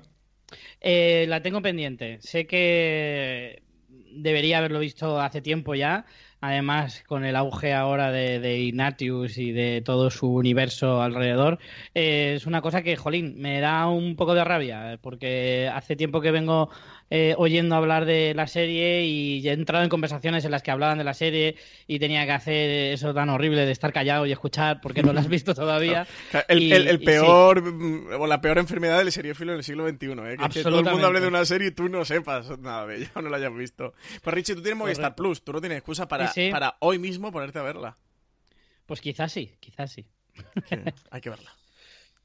Voy con mi sexta y mi sexta inaugura un pequeño bloque que tengo aquí de comedias eh, que he autodominado, eh, que he denominado eh, comedias de cofre de DVDs americanos. Y es que, queridos amigos, amigos, durante una época, en mi casa fundamentalmente las series se veían comprando DVDs porque no teníamos el streaming tan, tan, tan gordo como ahora. Y una época en la que mensualmente y luego especialmente en, fechas de celebración, fuese cumpleaños, fuese navidades, fuese aniversarios o fuese cualquier otra cosa, le, regalaba a Lorena, aunque tenía también de vez en cuando a mí, eh, eh, aprovechando especialmente el Amazon americano, que tiene unos precios bastante competitivos y te salían ya no temporadas completas, sino series completas por un precio bastante razonable, en unas casas incluso de lujo, traerlas a, España, ¿no? Y aquí tengo dos series, vamos a inaugurar una de ellas con... Esta sé cuál es, esta sé cuál es, CJ, déjame que te la cuál Venga. Yo creo que sí. Vamos para allá. Yo creo que una de las dos la sabes, eso sin duda. No se saben las dos, que también puede ser. Yo, eh, lo, del, lo del cofre de DVD me da muchas pistas. Es posible, es posible. Una de las series de las que más he oído hablar últimamente en la última semana, por lo que os comentaba, porque no he hecho más que oír eh, entrevistas con Maisur y más recientemente con Ted Danson, así que mi sexta es Cheers. Cheers es una de esas series que marcó un antes y un después, es el ejemplo más claro de lo que comentaba antes de cómo tenía un personaje principal clarísimo, que era el Sam Malone de Ted Danson, eh, con dos partes diferenciadas en función de cuál era su partener femenino en las dos eh, partes de, la serie, ¿no? Las cinco, primeras temporadas, Sally Long, y las siguientes, ay, se me ha ido el nombre totalmente de, esta mujer de la, de la segunda parte de, de Cheers, eh, que interpretaba, ahora lo miro mientras tanto, mientras hablo con vosotros, eh, y como eh, de Christy Alley, a partir de la, de la, sexta temporada, y luego un elenco sencillamente maravilloso de personajes secundarios, bueno, alguno de ellos que incluso tuvo más temporadas posteriormente, como fue el caso de, de Fraser Kane. Eh, esa historia de ese bar donde la gente se juntaba, de esos perdedores que querían, que preferían estar con esa segunda familia suya que con su propia familia, en ese lugar, en ese abrevadero, encabezados por ese San Malón, que había sido un lanzador de béisbol mm, tremendamente prometedor de los Red Sox y que el alcohol le llevó por esos caminos de Dios. Es una serie divertidísima todavía a día de hoy, que en determinadas cosas, evidentemente, la sociedad ha cambiado y, a día de hoy yo creo que sería muy complicada de hacerla determinados tonos que tenía el personaje principal, pero que es una serie de verdad deliciosa, maravillosa, el cómo pudieron mantener el nivel durante tantas y tantas temporadas como, como tuvo Cheers eh, y un elenco eh, alucinante, ¿no? De ahí saldría posteriormente Goodyear Harrison, de ahí tendríamos a Selilón como os decía, Ria Perlman, que estaba brutal en su personaje de Carla, es decir, una cantidad alucinante de, personajes y de, y de intérpretes que saldrían de ahí, junto con todo el elenco detrás de la, de la pantalla. Así que mi sexta, pues uno de los grandes clásicos, desde luego, de las comedias de todos los tiempos. Cheers. Pues yo me he equivocado, ¿eh? Me creía que era otra. Dime, em, ¿es tan buena la versión americana como la española con Antonio Resines de hace unos años? Indudablemente no, porque nada que toque Resines no es tan bueno como aquello. aunque sea, aunque Telecinco hay todo un muy buen criterio de tanto tanta tiempo de Resines no puede ser. Hay que concentrarlo, ¿no? Y dejarlo solamente en 10 episodios o 12 episodios que tuvo al final los que emitieron antes de que la audiencia eh, quedase esa pequeña joya para el recuerdo de tantos tiempos, pero no, no, no, no, ni siquiera vamos. Eh, ¿Quién puede hacer tanto al lado de Resines? Hombre, es que no hay una serie en el mundo que pueda superar a, otra una serie española con Resines o con Imanol Arias, CJ. O sea, ya el resto están invalidadas. Pues CJ, yo me pensaba que ibas a decir. Yo metería un tercero ahí que es Coronado. Yo ah, creo que ahí, sí, para mí, es decir, serie con Imanolo Coronado hay que verla. Punto pelota. Luego estará mejor o peor. Pero son dos de estas personas que me gustan, hagan lo que hagan. Y Resines con el paso del tiempo. No te digo yo que no, pero no. Que mm, la serie que me creía que ibas a decir era más, por aquello de los cofres de DVD y versión norteamericana. Pero porque tú has visto el cofre de más, que es muy chulo, mucho mejor que el de Cheers. que la, edición de, lujo que tengo yo es es como si fuese un, un paquete de, de, primeros auxilios, especial que es muy, muy bonito el, paquete de la edición. Una auténtica preciosidad. Pues yo me creía que era más, en Cheers no, no había caído. Pues no, mis estas Cheers. Más, eh, más es la que yo, una de las que me ha dolido en el alma dejar fuera de mi lista porque es de las, probablemente de las comedias así más, o sea, fuera de mi época, digamos que la he tenido que rever ya muchos años después, eh, es probablemente mi favorita. Llevamos ya media lista, estamos a punto de entrar la segunda parte de, la lista. Vamos con el puesto 5. Richie, ¿cuál es tu quinta? Pues en mi quinto puesto me voy a ir también a las comedias inglesas y los informáticos, o como en su nombre original era The It Crowd. Em, es una comedia que, que doy gracias al cielo por haber encontrado, porque es una serie que podría ver y ver y ver y ver y ver sin parar, que no, me canso nunca, porque me sigue haciendo gracia sin parar. El humor inglés es muy característico, es muy propio suyo y, a mí es que me encanta. O sea, he visto muchísimas eh, comedias eh, británicas y casi todas siempre me han eh, encantado, incluso siendo de niño. Y los informáticos es una cosa que descubrí, pues eso, hace unos años Luego, cuando Netflix la puso, cuando Netflix aterrizó en España, cayó una o dos veces por lo menos entera otra vez, porque la gran ventaja, o desventaja, mejor dicho, es que es muy cortita, tiene temporadas de apenas seis episodios nada más, y, y es una faena porque es que yo le habría dado 10 temporadas. Es una cosa maravillosa de dos informáticos clásicos de toda la vida eh, que trabajan para una gran empresa, que viven en un sótano que es donde tienen ahí su pequeño laboratorio del friki, eh, en una época que todavía los frikis no, no, estaban tan bien vistos como ahora, lo cual hace que todavía sea más gracioso. esta serie es un pre-Big Bang, ¿verdad, Richie? Totalmente, totalmente. O sea, es eh, un pequeño embrión de lo que Big Bang fue luego en su época, pero más llevada al extremo y a la inglesa encima. Entonces, es que me parece magnífica y tiene algunos actores secundarios eh, maravillosos, pero es que los tres protagonistas son impresionantes.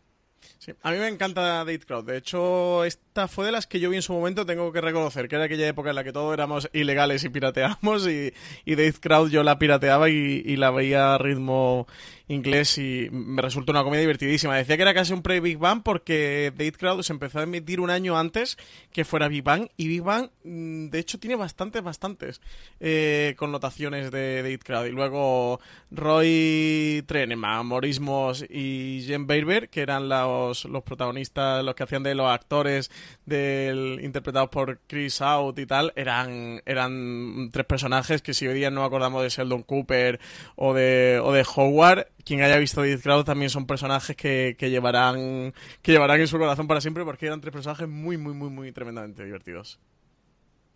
Es una serie que funciona muy bien. Yo me he muerto de risa cuando he momentos de ellas. A mi hermano le volvía loco, es el primero que me recomendó esta serie. Que han intentado infructuosamente al menos dos veces adaptarla a Estados Unidos y tener algo parecido a lo que fue el éxito con The Office. Y, es de esto clarísimo, ¿no? Desde con la locura que tenemos de adaptaciones y de, y de éxitos. Y no, lo han intentado dos veces el, actor que, hace de Morris, que se me ha olvidado ahora el nombre de él. Eh, Eso es, de llevarla y no ha habido forma, ¿eh? no ha habido absolutamente ninguna forma. ¿Tú, Quinta, Francis? Mi quinta posición es para. Iba, a decir otra de que me duele que esté tan bajo, pero voy a reír de mí porque soy unos canallas los dos. Pero podemos reírnos, digas lo que digas, no te preocupes. Sí. por, eso, por eso no sufras. Mi quinta posición es para una serie de Netflix creada por Aziz Ansari y Alan Young. Se llama Master of None. Tiene 10 temporadas, está protagonizada por el propio Aziz Ansari. Tiene una temporada fabulosa, pero si tiene una temporada fabulosa, tiene una segunda que creo que es aún mejor todavía. Esta vez también de las que se me ha caído la boca. This holiday, whether you're making a Baker's Simple Truth turkey for 40 or a Murray's baked brie for 2, Baker's has fast, fresh delivery and free pickup, so you can make holiday meals that bring you all together to create memories that last. Baker's, fresh for everyone. Free pickup on orders of $35 or more. Restrictions may apply. Choose from a great selection of digital coupons and use them up to five times in one transaction. Check our app for details. Bakers, fresh for everyone. Si estás buscando un buen podcast de análisis y debate en tu idioma, te invito a que escuches Pulso y Péndulo. Yo soy Carlos Curbelo. Y yo soy Fabiola Galindo. Todos los jueves analizamos temas de actualidad en Estados Unidos y Latinoamérica. Fabi y yo no siempre estamos de acuerdo, pero sí tenemos un objetivo común. Queremos servir como antídoto contra las noticias falsas y la polarización. Pulso y Péndulo. Busca nuestros episodios en Apple Podcast, Spotify o en tu aplicación favorita recomendándola a quien le tenga un poquito, un poquito de, recelo, de verdad, que le dé una oportunidad. Y si no, yo recomendaría que directamente la primera temporada viera el segundo episodio, el de Parents, porque Plan B creo que no es el... Eh, de hecho, creo que de los episodios más flojos, eh, en general, que tiene Master of None. Pero que se ve el episodio de Parents, y si ese punto, si, si lo que encuentra en ese episodio le engancha, creo que Master of None va a ser una serie que, le va a enamorar.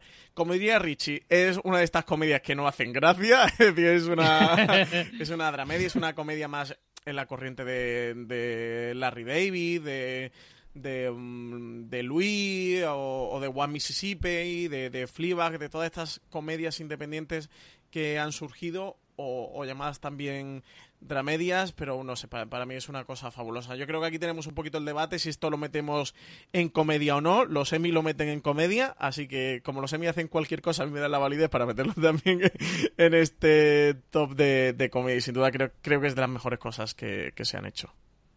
Richie ha tardado en poner una comedia que no hace risa, pero ha llegado, ¿eh? Ya, ya, la, ya la ha puesto fácil. de la boca. Me la quitado de la boca. Ya decía yo, digo, mucho está tardando en meter alguna de estas comedias millennial, de esas que parece ser que a los millennials, como no les gusta reírse, pues le hacen este tipo de, series. Yo, de todas formas, luego he pensado, claro, eh, claro, Claro, es que las tendrá en los puestos altos. Ah, porque a Francis está claro que tampoco le gusta reírse. no, me he contenido en meter unas cuantas. De hecho, solo he metido dos de este tipo, pero es que son dos templos para mí de, de la historia de la televisión. Así que esa no me podía resistir a meterlas. Mi quinta, en fin, como ya sabéis, Francis no puede resistirse a adelantarse siempre a todo, así que mi quinta es Smash. Y está por encima de Cheers porque eh, es cierto que al final yo creo que más es la precursora de muchísimas cosas que posteriormente vemos, ¿no? Hawkeye Pierce es un personaje eh, posiblemente sea de mis personajes favoritos de toda la historia de televisión, lo que vive a lo largo de todas las temporadas. Es un precursor de muchísimos personajes posteriores. Eh, hay muchísimo de House, por ejemplo, dentro de, los momentos más duros que tiene Hawkeye. Es una serie que es cierto que quizás las mejores temporadas son aquellas en las que son menos de chiste fácil como en las primeras temporadas y se meten más en, eh, bueno, en el final donde están, que es que están en una guerra y están en, eh, en un hospital de campaña en una guerra en la cual tienen que hacer trias para, para decidir a quiénes salvan y a quién tienen que apuntar la pierna a quién tiene que intentar que sobreviva. Es una serie que yo siempre recuerdo, y es cierto que no es por la parte de comedia, su último episodio, la primera media hora, es de lo más escalofriante que yo he visto en ninguna serie de televisión, pero era una serie que, cuando la veías, eh, y esta nuevamente, igual que en el caso de Sir, vimos todos y cada uno de los casi 200, 200 y pico, si no recuerdo mal, episodios que tiene eh, más a lo largo de los tiempos, te volvías a encontrar con esos amigos. Te volvías a encontrar eh, semana tras semana, iba a decir, pero es mentira, 30, en bloques de 30 minutos, porque era una época en la que podíamos ver 10, 12, 14 episodios en el mismo día, Lorena y yo, eh, con tus amigos. ¿no? Yo creo que Radar es uno de los personajes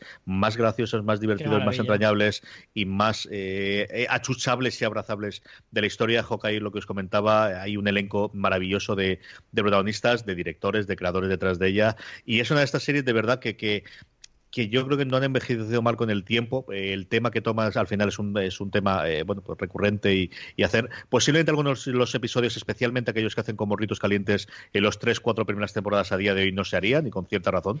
Pero salvando esa parte, bueno, de que la sociedad ha cambiado mucho desde los años 70 hasta ahora para bien, de verdad que es una serie que vale muchísimo la pena y igual que ocurría con Cheers, ves del principio hasta el fin. Es cierto que era una época en las sitcoms como también lo es hasta cierto punto de ahora, pero sí que tenemos ahora esa conciencia de la historia, de cómo sigue, pero que así el arco de crecimiento de los personajes año tras año lo podía ir viendo, ¿no? Y de verdad que, es una serie para mí maravillosa, lo suficientemente maravillosa para que esté en el puesto número 5 de mi ranking. Yo, CJ, si tú has recomendado la serie, quiero hacer un pequeño paréntesis y recomendar la película de Robert Altman. Yo la serie no, no la he llegado a ver, ¿eh? de hecho no he visto absolutamente nada de la serie más, que, que, a ver si me pongo, pero la película de Robert Altman de 1970 es una auténtica maravilla. Que a partir de ahí salió la, la, serie de televisión. De verdad, que la gente vaya y se vea esta película en pleno albor de la nueva ola del, del cine americano, eso estaba en 1970. La película además tiene un guion fabuloso de Richard Hooker y de Ring Lardner, que llegó incluso a ganar el Oscar a mejor guion adaptado. Y de verdad que no se pierda nadie la película de, de más. Es una película, creo que dura unas dos horas, ¿eh? o poquito menos o poquito más de dos horas. Y, y Hawkeye lo hace Donald Sutherland nada más y nada menos. Así que, hay que ver más la, la película de más, porque de verdad que es una película fascinante. La película tiene un tono mucho más gamberro de esa época, sobre todo en la parte sexual y de desnudos, que evidentemente no se podía hacer en prime time en, televisión abierto, pero aún así no está nada mal. Richie, perdóname que te he cortado. No, no, mm, simplemente apuntillar por lo que he dicho antes, que es una serie que yo mm, encontré hace algunos años, de la que solo he podido ver dos temporadas, porque es muy difícil de encontrar, mm, porque ya tiene muchos años y hoy en día pues cada vez es más complicado. Y ojalá, ojalá alguna plataforma se dignara a traer una pedazo de serie como esta, porque es que es una maravilla, es una maravilla. Vamos, nada, nos queda enseguida, estaremos con nuestro podio, pero antes de llegar al puesto número 3, evidentemente hay que pasar por el cuarto. ¿Cuál es tu cuarta? ¿Cuál es la serie que se ha quedado justo antes de llegar al podio, Richie? Pues me alegro de que no me la hayáis pisado porque esta serie me encanta y, de alguna manera me hacía mucha ilusión que poder hablar yo de ella. Hablo de Community, creo que es una comedia eh, maravillosa con sus altibajos, sí que es cierto. Eh, tuvo alguna época en la que, eh, porque Dan Harmon, su creador, pues tuvo que abandonar la serie por distintos motivos y problemas con, con, la, con la productora y demás, y con la cadena, pero es una serie que, en primer lugar, el, el humor que tiene me parece absolutamente magnífico, pero además me encanta ese amor por la televisión que, que, profesa en, la, serie. O sea, hace un montón de homenajes a un montón de series, a un montón de cosas eh, maravillosas de la televisión y algunos episodios. Tiene un episodio muy referencial de Los Soprano. Tiene otro exclusivamente dedicado a las películas de Tarantino, especialmente Pulp Fiction. Eh, es, es, una. Es, todo una oda siempre a la cultura pop y a la televisión y al cine eh, constante que me parece maravilloso. O sea, para mí es una de las comedias que más he disfrutado siempre. Y de la que ha salido, antes comentábamos en alguno de los elencos que hay, pero aquí tenemos verdaderas estrellas del cine, de la televisión y de absolutamente todo que han salido de aquí.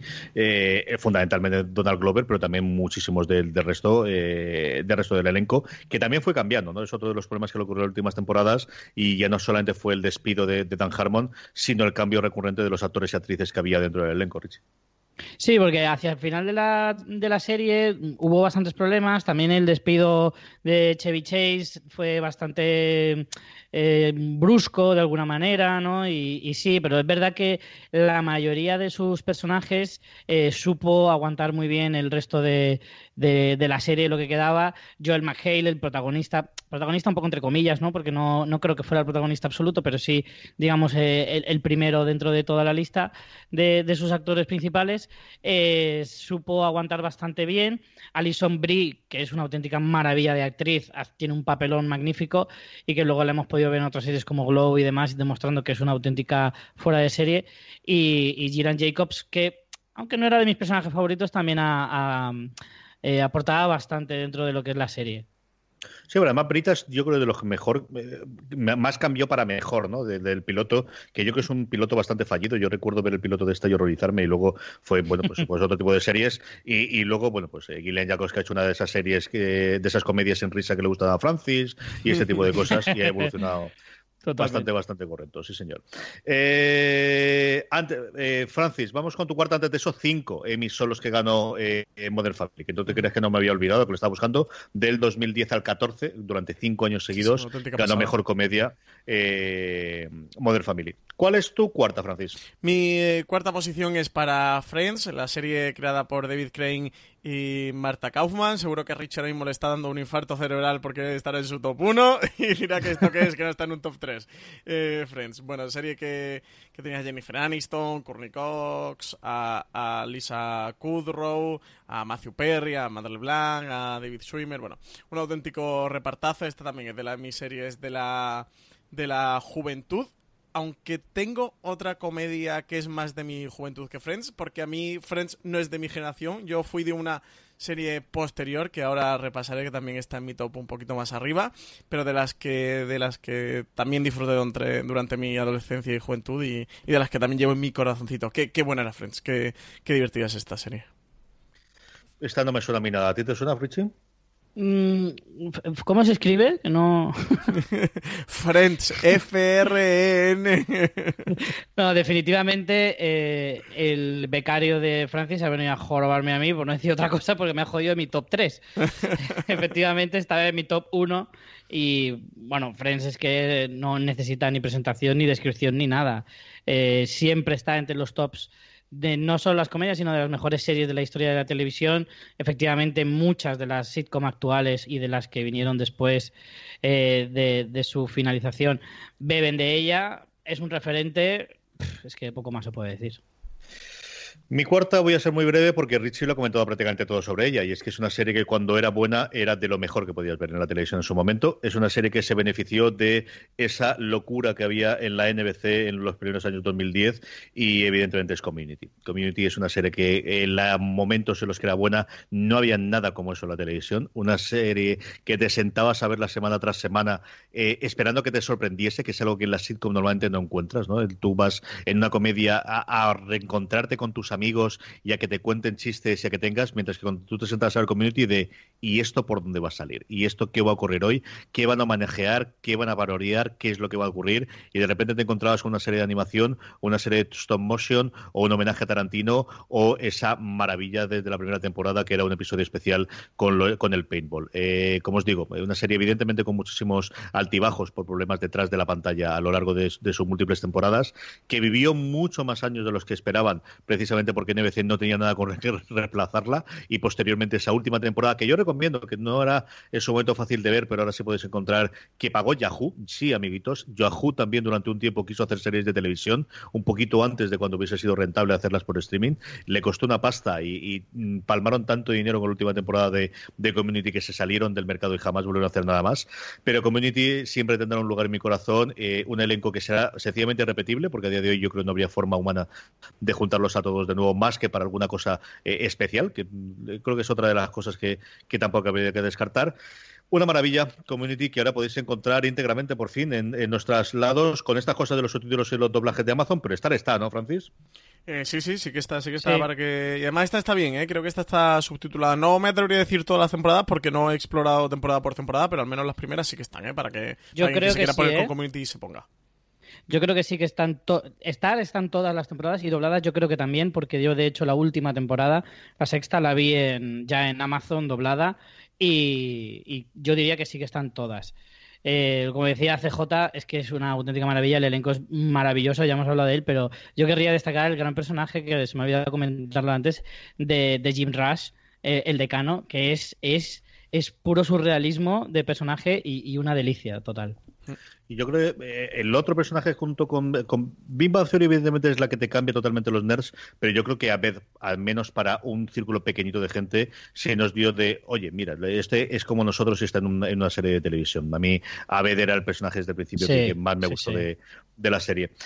Nada, estamos ya en nuestro top 3, estamos ya en nuestro podium. Antes de que vayamos con él, vamos con el patrocinador de la semana y nada, a la vuelta estamos con el top 3 de nuestras comedias favoritas de televisión. Esta semana, Fuera de Series está patrocinado por Big Bang. TNT estrena el próximo 25 de septiembre a las 21.45 horas la duodécima temporada de Big Bang. Para los impacientes, la podréis ver en versión original subtitulada al castellano al día siguiente de su emisión en esta. This holiday, whether you're making a Baker's Simple Truth turkey for 40 or a Murray's baked brie for 2, Baker's has fast, fresh delivery and free pickup, so you can make holiday meals that bring you all together to create memories that last. Baker's, fresh for everyone. Free pickup on orders of $35 or more. Restrictions may apply. Choose from a great selection of digital coupons and use them up to five times in one transaction. Check our app for details. Baker's, fresh for everyone. Estados Unidos. Y los fans de la versión doblada, no os preocupéis, podréis verla el jueves 4 de octubre a las 21.45. Reencuéntrate con los frikis más amados de la televisión. Esta nueva temporada arranca con la luna de miel de Sheldon y Amy. ¿Qué más sorpresas nos deparará Big Bang? Querido fan, ¿quieres seguir siendo el primero en ver cada nuevo episodio de Big Bang en TNT? Sí, quiero. Pues ahora podrás disfrutarlos antes que nadie en versión original. Al día siguiente de su estreno en Estados Unidos. ¡Sí! Y si lo prefieres, los jueves por la noche disfruta como siempre de la versión doblada. Mola, ¿eh? Big Bang. Los jueves y los viernes a las 10 menos cuarto un nuevo episodio en TNT. Recuerda, Big Bang regresa el 25 de septiembre a las 21.45 en versión original subtitulada y el jueves 4 a la misma hora doblada al castellano, en TNT. Estamos ya de vuelta, el podio, vamos con él. Richie, ¿cuál está en tu puesto número 3? Pues a pesar de haberme la chafado ya. el becario de Francis. el becario de Francis. Eh, poco más voy a añadir de lo que ya hemos dicho sobre Seinfeld. La pongo en mi top 3. Eh, a pesar de ser una serie que haya visto hace poco, eh, relativamente poco, es una serie que, como decía antes, se dispara a los puestos altos de mi top porque, porque sí, porque consigue en, cierto modo, verla en esta época, para la gente que no la haya visto, eh, es una auténtica experiencia.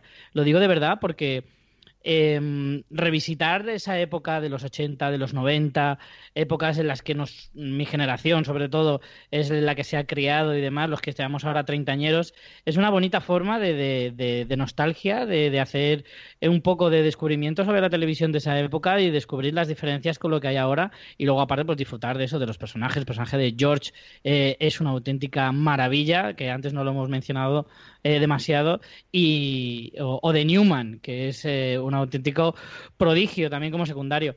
No sé, las, las eh, locuras que se le podían ocurrir a, las dos mentes de, Jerry Seinfeld y Larry David era, es un auténtico... Mm, deleite absoluto para los que podamos disfrutarla ahora. De hecho, es que el que no la haya visto, le envidio. Le envidio porque verla desde, desde cero es magnífico, vamos. Francis, ¿cuál es tu tercera? Pues mi tercera eh, es una serie que podría estar en el número uno, pero que he puesto en el tercero porque creo que las otras dos son auténticos templos de la comedia. Pero ha entrado en el top 3 porque es, eh, es mi comedia y, siempre lo será. Que es como conocí a vuestra madre. Esta es la serie que os decía que tengo por encima de Friends porque realmente la serie, la comedia de mi generación fue como conocí a vuestra madre y Friends la vi un poquito antes, la estuve viendo durante, veía como conocí a vuestra madre, la he visto después, pero, pero es que claramente era la, serie de mi generación. Friends yo creo que era más la comedia de generación de Richie y, y como conocía a vuestra madre era, era la de mi generación. Yo me lo pasé muy bien. Tiene unas dos últimas temporadas muy discutibles, la serie en general. A partir de la quinta sexta bajó mucho el pistón. Las dos últimas son muy discutibles. La última directamente es desnable, pero bueno, en cualquier caso, eh, quien la ha visto, pues Ted Mosby, Barney Stinson, eh, Robin Servatsky o, Marshall Erickson o, Lily Aldrin son personajes que, igual que si ahora tenemos a Sheldon Cooper eh, o a Leonard o a Howard en nuestro corazón, pues también llevamos a estos personajes. Y una pena ¿eh? lo que pasó con, el final de Cómo conoció vuestra madre. Una serie que, siguieron alargando y alargando y estirando y estirando. Sobre todo lo de la última temporada fue una auténtica, yo qué sé, fue, fue demencial lo que hicieron con ella un triste recuerdo, que no quedó como conocía vuestra madre. Pero no sé, quizá puede ser la posición más polémica, ¿eh? porque yo sé cómo conoce a vuestra madre no está tan tan considerada eh, o en unos puestos tan altos, pero, pero forma parte de, de mi historia y de mi pasado televisivo.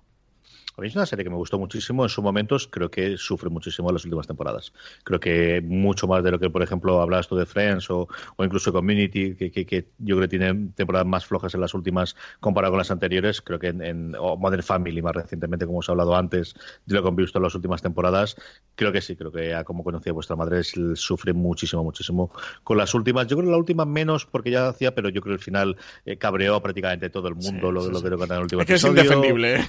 es de cosa que, no, no convence a nadie.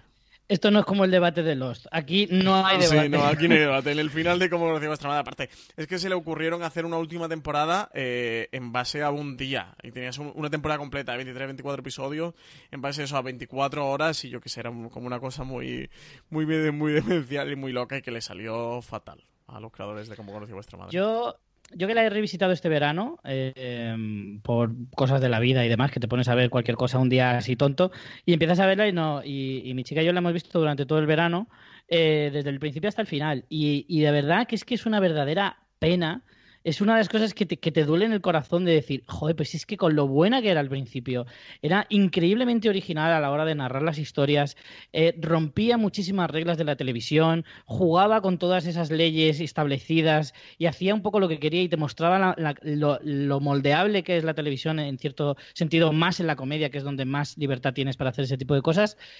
Y de repente a partir de la quinta temporada se desploma de una manera eh, absolutamente brutal. Durante dos, tres temporadas a partir de las seis vive única y exclusivamente de los chistes de Barney, que es el único personaje que todavía merece la pena, pero luego ya acaba en absoluto desastre en las últimas temporadas, especialmente la, novena. Es, es, una auténtica lástima, de verdad. Si la revisitáis, es, es un sabor tan agridulce, lo bueno que tiene te maravilla y lo malo que tiene te destroza por dentro.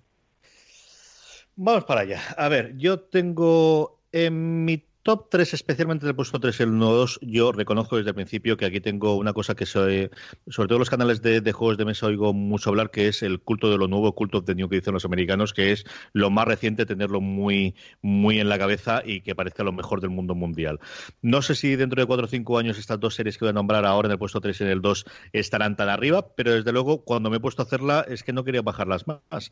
La tercera además es la que más me ha costado, porque en general, como os he comentado inicialmente, quería huir de todo aquello que sonase a quería huir de todo aquello que tuviese un pozo mayor o una parte más allá del, entretenimiento eh, y, que se entretase por la parte de drama, pero es que no había forma de bajar el puñetero caballo de Dios. Y entonces, bueno, pues en el 3 está mi querida Boya Horseman. Boya Horseman eh, puede combinarte mm, la serie con mayores chistes, especialmente visuales, pero también de diálogo por minuto que puede haber a día de hoy en emisión, junto con los momentos más duros de hacernos llorar el puñetero caballo, como siempre os digo, y no soy el único, ¿eh? que en la última temporada, ahí en el Slack de fuera de series, más de uno se le escapó también la lagrimita viendo esta última temporada.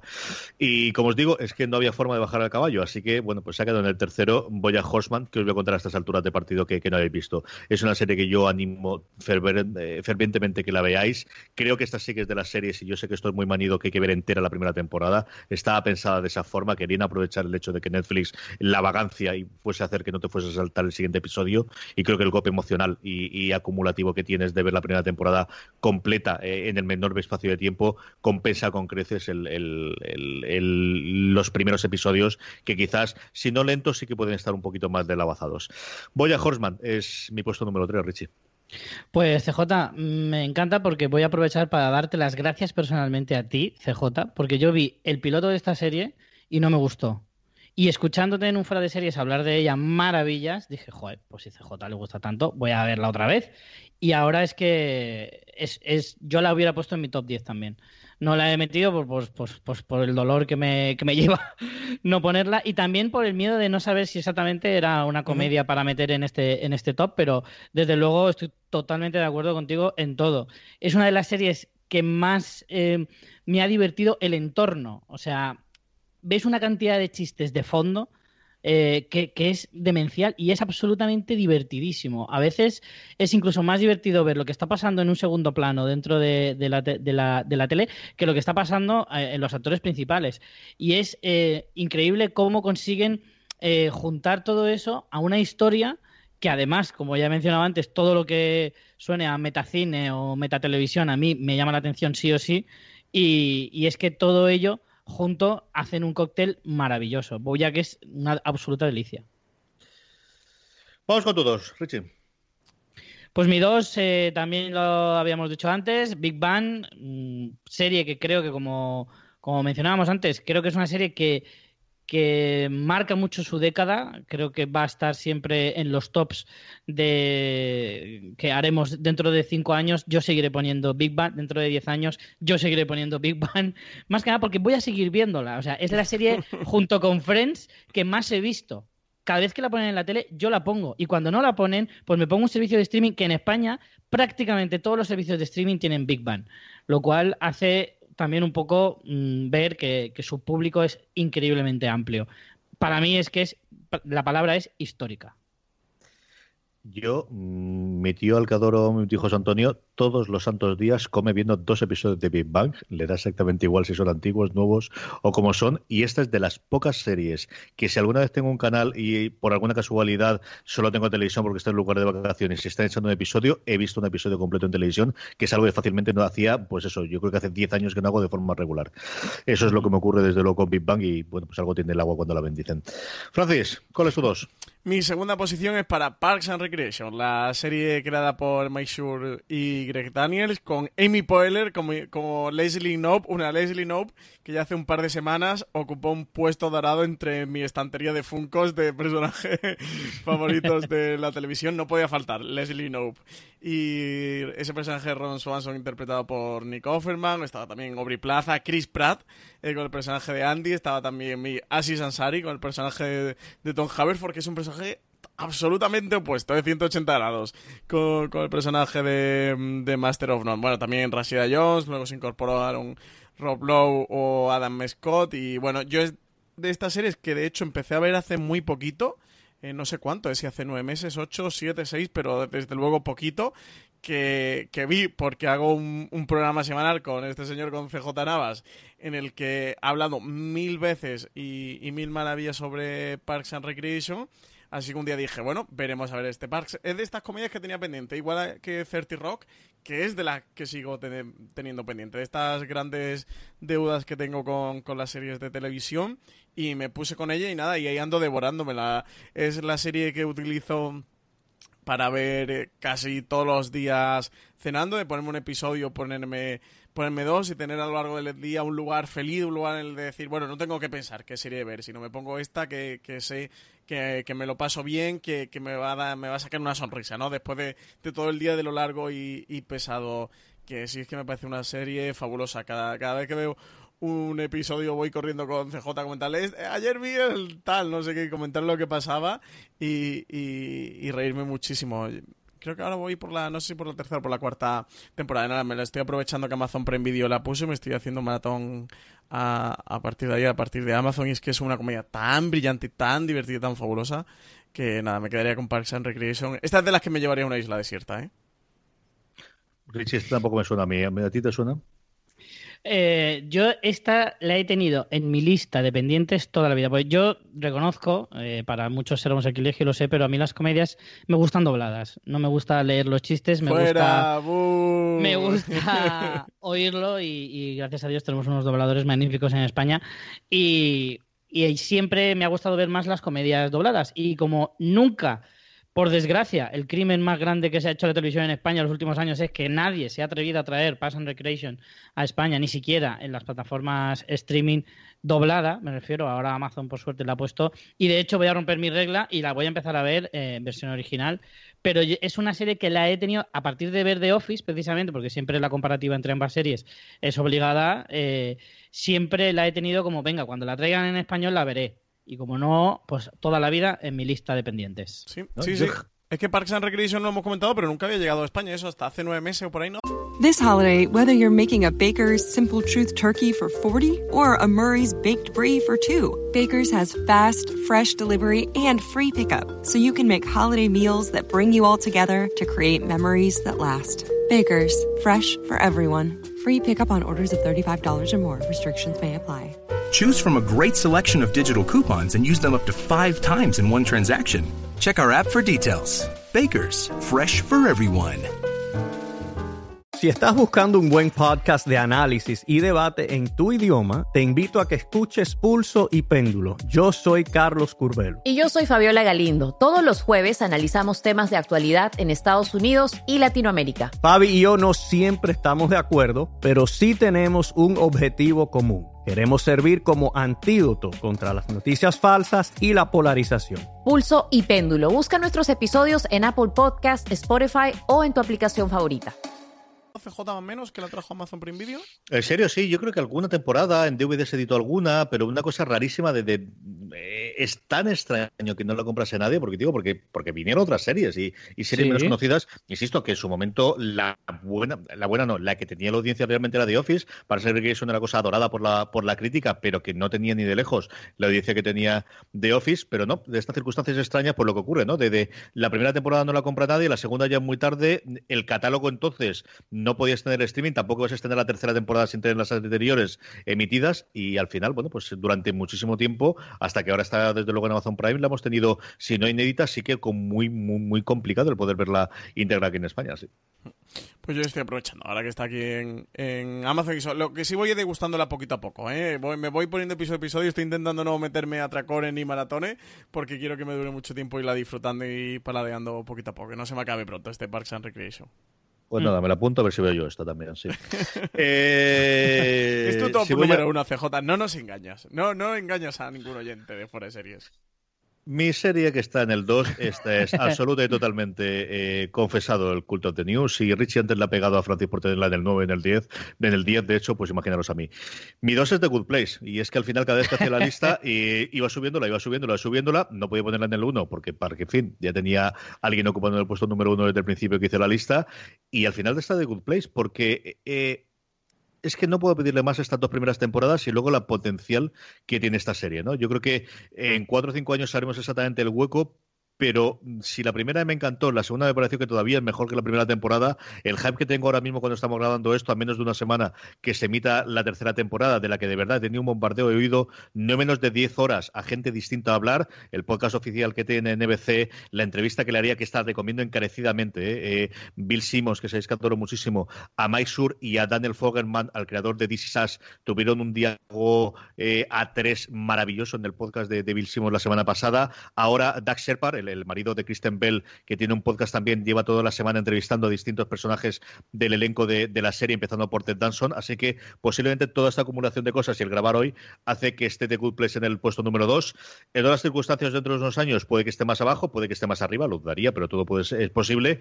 Pero a día de hoy y en las circunstancias no puedo más que poner The Good Place, que podéis disfrutar en Netflix eh, España en el puesto número 2. Pero CJ, ¿se puede juntar en un mismo podcast al creador de This Is y al creador de de, The Good Place, porque es como juntar a la persona más divertida y a la persona más triste de la historia de la humanidad. No sabes lo divertido que es Fogelman. Es un no me lo puedo creer. encantador y Eso es un mar y montaña, eh, Francis, se llama mar y montaña. Claro, esto es como una montaña rusa de sensaciones en un mismo podcast. Es un tío divertidísimo, graciosísimo y además habla de pitch. Acuérdate que Fogelman luego es conocido por sí. pero ese año fue muy famoso en, en la, eh, sobre todo en la crítica americana, porque había vendido dos pilotos, dos, uno era This y el otro era Pitch, que desgraciadamente posteriormente se canceló y cuentan muchas interioridades de, las dos series, igual que la hace Mike Sur, de verdad. Si no tenéis problemas en oír podcast en inglés y buscáis una cosa, buscaros una hora y media para ver la hora y media de, diálogo que tienen. De, es que no es entrevista, realmente están hablando los tres más que una entrevista. Es sencillamente deliciosa la que tiene Bill Simmons en su, en su podcast. Hemos llegado al final. todo, todo lo que toca Kristen Bell es, eh, es prácticamente etéreo. O sea, es maravilloso, es angelical. Es que todo lo que hace es genial. Vamos con tu uno. Richie, ¿cuál es la mejor comedia de todos los tiempos para Richie Fintano? Pues para mí, pues es prácticamente el, discurso descalcado del que decía de Big Bang, solo que uno, una década antes o un poco más. Eh, Friends marca una generación, lo decía Francis antes, sí, es, la serie de mi generación, es la serie con la que crecimos eh, muchísimos, descubrimos, eh, bueno, crecimos en la adolescencia a pesar de que era una historia sobre prácticamente treintañeros pero hoy en día la veo y ya como treintañero me puedo identificar más con ellos, pero sigo viéndola con la misma ilusión y los mismos ojos que tenía cuando tenía 15 años y empezaba a ver esta serie en Canal Plus. 15 o incluso menos, con 10. Eh, pero, pero es que Friends marca, es imposible que no marque a, cualquier fan que la haya visto. Es otra de esas series que efectivamente me la llevaría a una isla desierta o que si yo montara un canal, desde luego tendría que estar Friends, probablemente incluso en prime time. O sea, Friends es una serie que no te cansas de ver, que cada capítulo, por mucho que te sepan los diálogos, siempre le ves un detalle que te puede hacer más gracia, siempre vas a verla con, con, eh, además es incluso más interesante verlas según pasan los años. Según tú eres una persona diferente, eres una, vas evolucionando en tu propia vida y la sabes ver con otros ojos, pero al mismo tiempo, como decía, vas a seguir viéndola toda la vida como la viste en su primer momento con, los años que tuvieras. En mi caso, pues la, la adolescencia, incluso preadolescencia. Friends es mítica, absolutamente. Richie comentaba que, es una serie de su generación, pero es una serie que ha sido recuperada por generaciones, que es una cosa que tradicionalmente en las comedias nunca ha ocurrido, que ha tenido generación. Y en cambio, Friends, es cierto que, que a través del streaming y a través de Netflix ha tenido una segunda vida, Francis. Sí, totalmente. Yo eso fue mi caso. Yo, yo la estuve recuperando cuando empecé a verla. No, no la había visto. Sí que eso, que la vi durante mi adolescencia, pero eso pertenecía a una generación anterior y era esa serie. Que mientras que yo tenía pues 15, 16, 17 años, veía a la gente que tenía 25, 26 o 27 o 27 años, que sí que veía una, yo recuerdo verlo una generación mayor que la mía. De hecho, yo empecé a ver Friends de hecho, también empecé a ver cómo conocía a vuestra madre, porque mi primo de Barcelona, mi primo Dani, eh, las veía, que eso tenía mm, cuatro años más que yo y, de él ver que veía esas series y recomendármelas y tal. Y me enganché primero como conocía a vuestra madre y, al poco tiempo me llegué a enganchar a Friends. Y sí que verdad, tiene ese fenómeno curioso que tú dices, que sí que han enganchado a varias generaciones, que, que no se ha quedado encerrada en una sola generación, sino que ha sabido o ha conseguido eh, penetrar en varias. Y es que de verdad que, bueno, considero que Friends es de las mejores comedias, sin duda que se ha hecho en la historia de, la televisión. Francis, te toca a ti. ¿Cuál es tu mm, serie comedia favorita de todos los tiempos? Bueno, pues yo lo siento mucho, Richie, lo siento mucho, CJ. Hemos hablado de Friends, de Parks, de The Office, de 30 Rock, de Big Theory, bueno, muchas series de comedias fantásticas, pero creo in my opinion, que, que nos ha hecho una serie de comedia mejor en la historia que, que Louis, que la serie creada por Louis C.K. y protagonizada por Louis C.K. He tenido, era por donde apuntaba al principio, mucho debate si meterla o no, por todo lo que ha ocurrido alrededor de la figura eh, de Louis, con, con, todos los temas y los escándalos de acoso sexual. Es un tema muy complicado y creo que moralmente muy difícil, pero bueno, si intento abstraerme de todo lo que ha ocurrido, eh, de verdad creo que esta serie como tal, y, bueno, es imposible no separar al final la obra del autor, pero creo que la obra como tal, que Luis es una de las series más importantes que se ha hecho dentro de la historia de, la televisión, dentro de, la historia de, la comedia, que muchísimas series han salido a partir de este Louis, que es verdad que ya venían del show de Larry David o de este de Curb Your Enthusiasm, que sí que marcó esta pica, pero a partir de Louis, bueno, pues salieron todas las, las, comedias estas indies, ¿no? O dramedias que, que conocemos hoy día y no sé vosotros qué pensáis del tema. Yo de verdad que, que, es un tema muy controvertido, que no termino de tenerlo, tenerlo claro. Está a punto de dejarme Luis fuera, pero no sé, no sé si llamarle que quería ser justo o no con la serie. No sé muy bien cómo enfocarlo, ¿eh? De verdad que creo que es un, un debate muy, muy complejo y muy interesante, pero es que, es que Luis es un tesoro. Yo de las series que sin duda mejor me lo he pasado viéndola. Pues toda la parte de esa la comentábamos también, como te decía antes, en el cuando hablamos del, del, top de Alberto eh, Valentina y yo de, de, no nominaciones, ¿no? de no premios a los Oscar o Oscar más merecidos que jamás se, se, otorgaron. Yo creo que al final lo que me destilaba a mí es una edición personal y comprendo perfectamente a la gente que eh, le haga una cruz y, bueno, como si fuese esto la, la Rusia soviética en el que se eliminaba a la gente de las fotos y jamás vuelvas a hablar con él y creo que están totalmente en su derecho, igual que, bueno, pues aquellos que, que piensen que tienen que, eh, o que son capaces yo creo que al final fundamentalmente es una decisión personal de si eres capaz de separar obra de, autor o eres capaz de eh, comprender y asumir esa parte. Yo de verdad que, que no tengo la idea nada clara. Eh, me, ocurrió con ese top, yo la tenía puesta, no sabía si sí, si no, si cómo entrarla. Aquí es cierto que sí que no la puse en el top 10 porque con Luis me pasa una cosa y es que es una serie que yo vi las primeras temporadas y siempre me gustó cuando la vi, pero es cierto que las dos últimas no las vi, por ejemplo. Y, no sé por qué, yo creo que cuando se estrenaron fueron los años en los que nacieron las crías y algún rollo tuvo que pasarme para no ver esas, esos episodios y yo creo que en cualquier otra circunstancia, o quiero creer, ¿eh? que tampoco sé cuánto me estoy autosugestionando o cuánto te hace la vida fácil no metiéndola, que eso también es otra parte totalmente eh, clara y, concisa, que al final eh, el no meterla no te va a meter en follones y el meterla, pues alguna cosa te puede, puede ocurrir en cuanto a comentarios y demás, que nunca es agradable, para que vamos a darle mm. más vuelta. Eh, no sé si la pondría o no, pero yo creo que sí que cuando miras, es decir, es totalmente innegable el peso que tuvo en ese tipo de comedias recientes o de comedias de autor, eh, vienen todas a partir de ahí, viene el éxito que tuvo Louis, la libertad creativa que él consiguió a través de FX, de me das esta pasta, yo doy la serie y te la entrego, que es el, acuerdo al que llegó, es algo que se ve en muchísimas series posteriores, incluido pues eh, muy famoso One Mississippi de Dick Notaro, donde él estaba productor ejecutivo y donde ella misma denunciaba de una forma totalmente abierta en su segunda temporada, creando un personaje que hacía precisamente lo que posteriormente reconoció en público las acusaciones que tenía de masturbarse en público delante de, gente que era subalterna. Y eso había todo un, una trama en la segunda temporada de, One Mississippi, en el que solamente faltaba que se llamase Louis el, el, personaje, ¿no? Es que de verdad que es muy pues difícil, pero para alguien que le guste la comedia es que Louis es un dios del stand-up comedy, es un dios de la comedia y es que es tan complicado todo. Nos ha jodido mucho Louis, ¿eh? Con, todo lo que con todo lo que ha hecho. Ha jodido mucho a la gente con, la que cometió todos estos actos, pero a la gente que de verdad que, le adoraba, ¿no? Al final, cuando tienes una figura, ¿no? Que admiras y, luego ocurre todo esto, bueno, se vio con Bill Cosby, ¿no? Que lo que pasa, bueno, lo de Bill Cosby fue aún peor y aún más grave todavía, pero joder, es muy complicado, es muy controvertido. Todo esto. es complicado. La que no es controvertida es la número uno, que es la mejor comedia de todos los tiempos eh, y posiblemente mi serie favorita de todos los tiempos. Ese es un debate interno que mantengo desde hace una serie de años, que es, pues tal y como se adelantaba antes Francis, porque no se puede quedar quieto ni tranquilo. Ni Pensé que todos sabíamos que era Parks and Recreation. CJ, si te conocemos ya.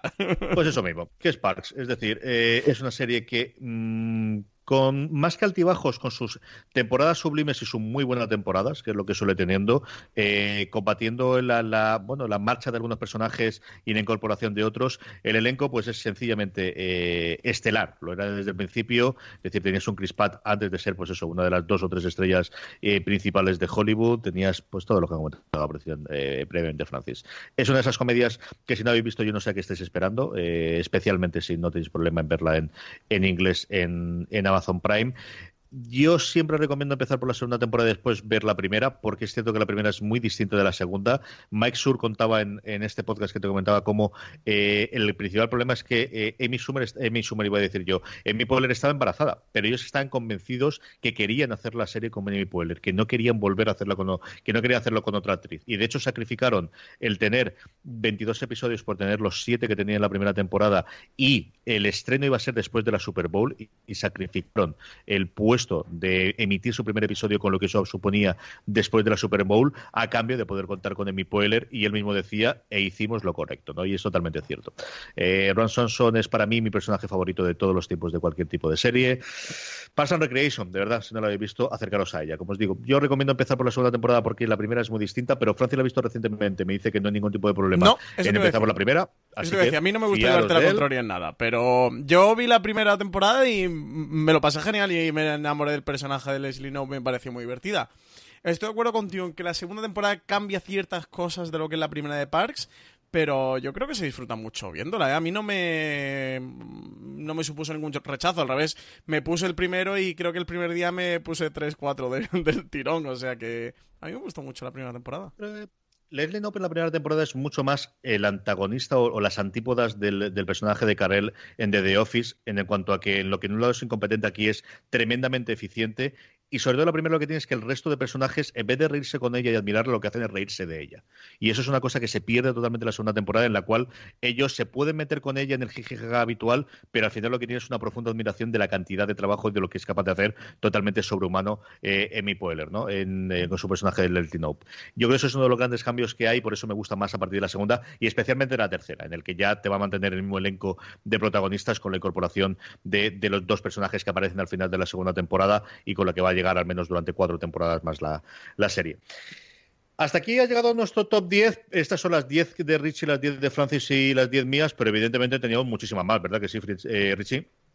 Uf, pero vamos, además a lo largo del podcast he ido sumando alguna más que se me han ido ocurriendo, no te voy a mentir, eh, pero, pero sí, yo me dejaría fuera del top, pero entraría perfectamente series como, por ejemplo, si queremos tirar de dramedias y jugar un poco ahí con la legalidad, Shameless me parece que es una serie que a pesar de tener mucho drama, creo que tiene más comedia que drama. Y eso que lo que cuenta es bastante chungo en la mayoría de sus eh, episodios, siendo una serie que habla de los suburbios de Chicago, ¿no?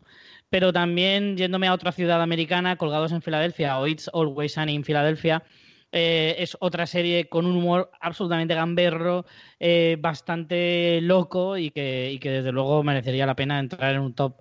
Eh, así como, por ejemplo, Unbreakable Kimmy Smith. Yo no la he metido precisamente por lo que os he reñido a vosotros, porque es una serie bastante reciente y como para entrar en un top 10 me parece a lo mejor un poco mucho, pero me parece que es una serie que tiene algunos personajes increíbles así como mi admiración por Chuck Lorre eh, sigue, va más allá de Big Bang con series como Mom, una serie también increíblemente dramática que trata temas muy difíciles como el alcoholismo, las adicciones en general, eh, pero que tiene dos personajes protagonistas mm, absolutamente míticos. Y también dos hombres y medio, un poco la contrapartida, son dos hombres eh, protagonistas en este caso que son todo lo contrario a los de Mom, que son adictos y son prácticamente escoria humana, pero son increíblemente divertidos todas las historias que, les pasan. Y para finalizar, no querría perder la oportunidad de decir series más antiguas o más eh, de mi época más eh, de cuando empezaba a ver televisión, como El Príncipe de Bel Air, que es una muy clásica, pero otra a lo mejor más eh, familiar y más blanquita, como es Un Chapuzas en Casa, eh, con Tim Allen. qué fan, qué que fan era que cuando soy- era pequeño. Soy casa. muy fan.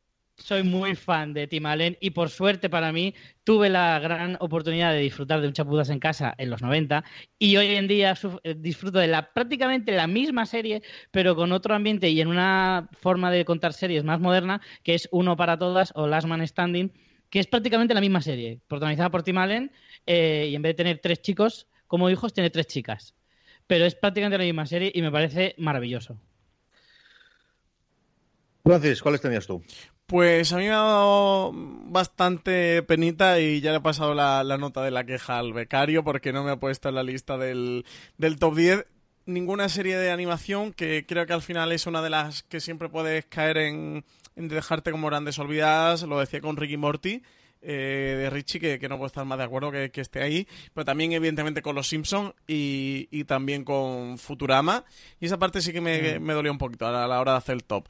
También por acordarme un poquito de series españolas eh, que fue de Jorge Sanz, que es de estas comedias de, de autor o comedias independientes, estos conatos que se, se hicieron con Canal Plus junto, junto a Crematorio, que luego Movistar con la compra de Canal Plus sí que ha seguido haciendo alguna cosita más, algún capítulo más y recomiendo siempre recomiendo muchísimo que fue de Jorge Sanz, ¿eh? Por- porque de estas eh, series que también han, han sido un poco revolucionarias o que han traído a España lo que se estaba haciendo en Estados Unidos y que aquí de otra manera no llegaba. Estaban detrás David Trueba y, el propio Jorge Sanz y sin duda hay que verla.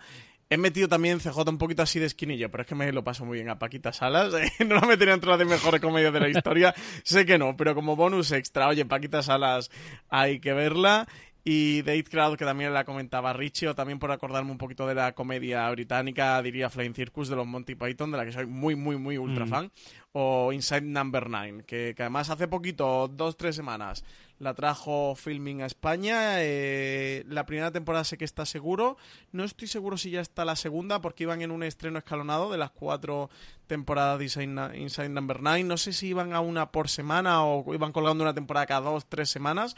En cualquier caso, si os apetece acercaros a Inside Number 9, que es una especie de Black Mirror británico, pero de comedia, eh, que sepáis que, que ya lo tenéis legal en España, lo tenéis en filming. Y, y es una serie fabulosa. CJ, esta te tienes tú que acercar. Y Richie, yo no sé si tú has visto algo de Inside Number 9. No, no, aunque creo que a ti te gustaría, sí ¿eh? que Está echando un ojo. he oído, he oído hablar de ella en más de una ocasión, pero sí, tal y como me la has definido, un Black Mirror de comedia me parece Literalmente ti- es un Black titular Mirror de maravilloso. Es un, es un Black Mirror cómico, de verdad. Acércate a ella porque yo creo que a ti te va a gustar mucho. Muy británica, como diría Rajoy, es británica, muy británica. Y, y es tremendamente divertido, tremendamente divertido. Es humor de este negro y cínico británico en altas dosis. Yo tengo nueve bloques, así que arreglar los Madre mía, y luego te metes conmigo. Madre mía. Madre mía, bueno. Bueno, hasta luego, chicos. Ya os dejo en el podcast. Yo me meto contigo porque decides de enfadarte contigo mismo de lo que has puesto está más arriba más abajo cuando lo has hecho tú. O sea, yo no he dicho nada de más todo demás.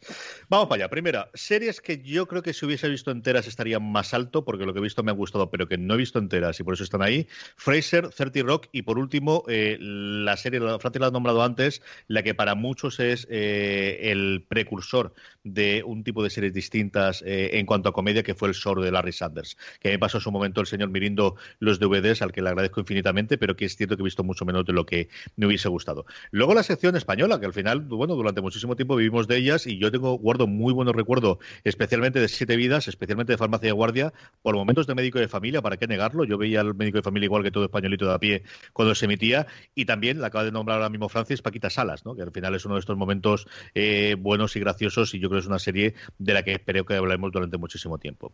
Sección de animación, aquí tengo dos Simpson, evidentemente, y más que Futurama, que de la que Futurama me siento que me ha gustado mucho, pero he visto todavía muchísimo menos. Y luego yo creo que eh, Bob's Burgers, que es una de las que he visto demasiado poco y lo que he visto siempre me ha gustado muchísimo. Y luego Ricky Morty. A mí la primera temporada no me mata, pero la segunda y la tercera creo que realmente son eh, excepcionales. A mí me, me ha encantado a ver qué ocurre ahora con los 70 episodios que le han dado. Luego sección de cuando yo era joven prometía y veía cosas en Antena 3 3 o en, o en Canal Plus en aquella época. El Príncipe de Bel ¿para qué negarlo? Yo también estaba enganchado ahí y me reían durante muchos momentos. Los problemas crecen.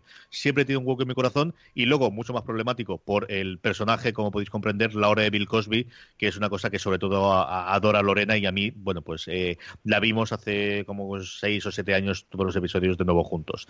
Luego la sección de si esto fuese hace cinco años o hace diez años, posiblemente estaría en el top 10, pero es que la cosa después se fue por otro lado. Friends, que a mí las últimas temporadas me parece que, baja mucho con respecto a la anterior. New Girl, que creo que tiene un elenco de una eh, cinco o seis episodios en la segunda parte de la última parte de la segunda temporada de lo mejor que yo he visto en televisión jamás, pero que luego también se perdió. Mother Family, exactamente lo mismo. Big Bang, cómo conocí a vuestra madre. Dos hombres y medio, que siempre tuvo un humor muy soez y muy burro para lo que me gusta, pero que tiene un episodio cuyo nombre no recuerdo, que me ha parecido lo mejor que yo he visto jamás en televisión. En ese episodio algo ocurrió que me fascinó. Y The Office, que combina las dos partes. Yo creo que perdió las últimas temporadas y tampoco la acabé de ver eh, con cierta solidez a partir de la cuarta. El Broke inglés, he hablado antes de cómo tenía lo a lo, pero había muchas más, y es que Mr. Bean, yo me he muerto de risa, ¿qué queréis que os diga? Eh, la Víbora Negra o Blackadder es una maravilla de serie, muy desigual, tiene temporadas mucho mejores que otras, pero es muy buena. The IT Crowd, que ha comentado antes Richie, y Black Books, porque si no digo Black Books y mi hermano oye este programa se va a enfadar conmigo, que es posiblemente su comedia de todas estas favoritas. Luego un bloque de cuando pienso en ella, pienso más en drama que en comedia. Está Atlanta, está Louis, que además tiene todo el envoltorio de la problemática que hemos comentado antes cuando Francis la, ha puesto en su punto número uno. Y luego Boston Legal, y es la única que yo cogería como serie de, de 42 minutos, de una hora para que nos entendamos, pero que tenía momentos tan, tan divertidos de la que yo me moría cuando se metía eh, siempre de, risa viéndola, pero con sus momentos tremendamente dramáticos. No quiero dejar de nombrar una serie de esta temporada que nada, se ha sido ya cancelada, pero que ha encajado conmigo, no os puedo decir otra cosa, que ha sido de Los Ángeles a Las Vegas o Elite Vegas, que no recuerdo cómo lo han traducido aquí, y luego un bloque muy rapidito de históricos de la televisión, y aquí tengo, que de las que he visto algún episodio suelto cuando lo he puesto en Hulu, I Love Lucy, al final la serie que creó las sitcoms y la serie que creó el modo de funcionar de la televisión americana durante 60 años, hasta que han llegado fundamentalmente las cadenas de streaming, y La chica de la tele, ¿no? Al final es una de esas series también históricas y míticas eh, que evidentemente la sociedad cambia mucho en, cuestión de 50 años, pero que sigue teniendo momentos realmente deliciosos. Así que no sé si he dicho como 30, más o menos. Te has hecho un pues Don Carlos en toda regla, ¿eh? J, madre Dios. Básicamente has dicho todas las comedias de la historia de la televisión más importante de los últimos don 50 Carlos años. y tú lo que haces es en el puesto cuarto decir tres series. Yo me la guardo para el final porque de verdad todas estas son las que he considerado para hacer el top 10. digo, bueno, pues si ya la he considerado y las he apuntado aquí en la nota, leche, vamos a decirlo al final. Hasta aquí ha llegado nuestro top. Nuestro agradecimiento de nuevo a Big Bang. Recordad que eh, Big Bang regresa el 25 de septiembre a las 21.45 horas en versión original subtitulada con su última temporada, su decimos segunda temporada, y el jueves cuarto a la misma hora doble al castellado en TNT. Eh, Francis, decíamos antes que teníamos también en la web que íbamos a poner el top, pero tenemos ya resultados del top de la redacción, ¿no? Lo tenemos, lo tenemos. Ha, llegado el top, eh, el top de la redacción de las 10 mejores series de comedia de la historia de la televisión. Empieza por la décima posición. CJ ha quedado The Good Place con 18 puntos. Novena posición para Big Bang con 20. Ha habido un doble empate, pero por, puntos más altos ha quedado en octava posición The Office con 22 y séptima Frasier con 22 también. Luego sexta posición para Monty Python's Flying Circus con 23. Quinta, Community con 27, muy alta, eh, Community, me ha sorprendido. Cuarta, 30 Rock con 35. Tercera, y ya entramos en el top 3, Seinfeld con 51. Segunda, CJ, aquí se nota tu influencia en la redacción, Parks and Recreation con 56. Y primera posición para Richie Friends con 64 puntos. Como debe ser. Sí, sí, sí, sí, es una cosa muy de consenso, sí, señor. Eh, toda esta información la tendréis evidentemente en la web, tendréis todo el top, tendréis el final. Vamos a escribir alguna cosa esto también en la web, ¿verdad, Francis? Sí, haremos cositas. Vamos a aprovechar el, este, este top de comedia y vamos a sacar algún articulete en foreseries.com para aprovechar y hacer algunas cositas de la comedia. Ahora que empieza la, la temporada, la network americana y tal, vamos a sacar alguna cosita de comedia. Pues hasta aquí este top, don Richie Fintano. Mil millones de gracias un verdadero placer eh, compartir de nuevo micro contigo. Todo un privilegio, como siempre. Señora Raval, mil millones de gracias. Hasta el próximo programa. Pues nada, muchísimas gracias a usted, don CJ. Y a todos vosotros, querida audiencia, espero que hayáis disfrutado de este top. Pasaros por fuera de series.com, pasaros también, por qué no decirlo, por el canal de YouTube de eh, no solamente de fuera de series, sino también el de Fundación Telefónica, el de la sede de la Fundación Telefónica en Madrid, que ya tenéis disponible el vídeo del primer fuera de series live que realizamos el pasado día 21. El audio lo tendremos disponible en nuestro canal, pero al menos yo creo que vale la pena que os acerquéis a verlo. Si no os acordáis de lo que es, lo más sencillo es que busquéis en YouTube fuera de series live y os aparecerá el vídeo inmediatamente. Suscribiros a nuestros eh, podcasts, como siempre, en cualquier lugar donde podéis reproducirlos, Apple Podcasts, iVoox, Spotify o cualquier otro reproductor. Gracias por estar ahí, espero que hayáis disfrutado y como siempre recordad, tened muchísimo cuidado.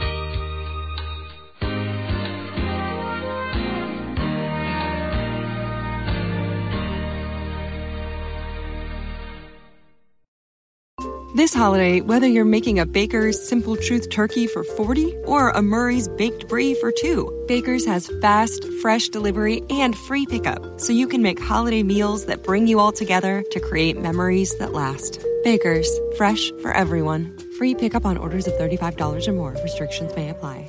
Choose from a great selection of digital coupons and use them up to five times in one transaction. Check our app for details. Baker's, fresh for everyone.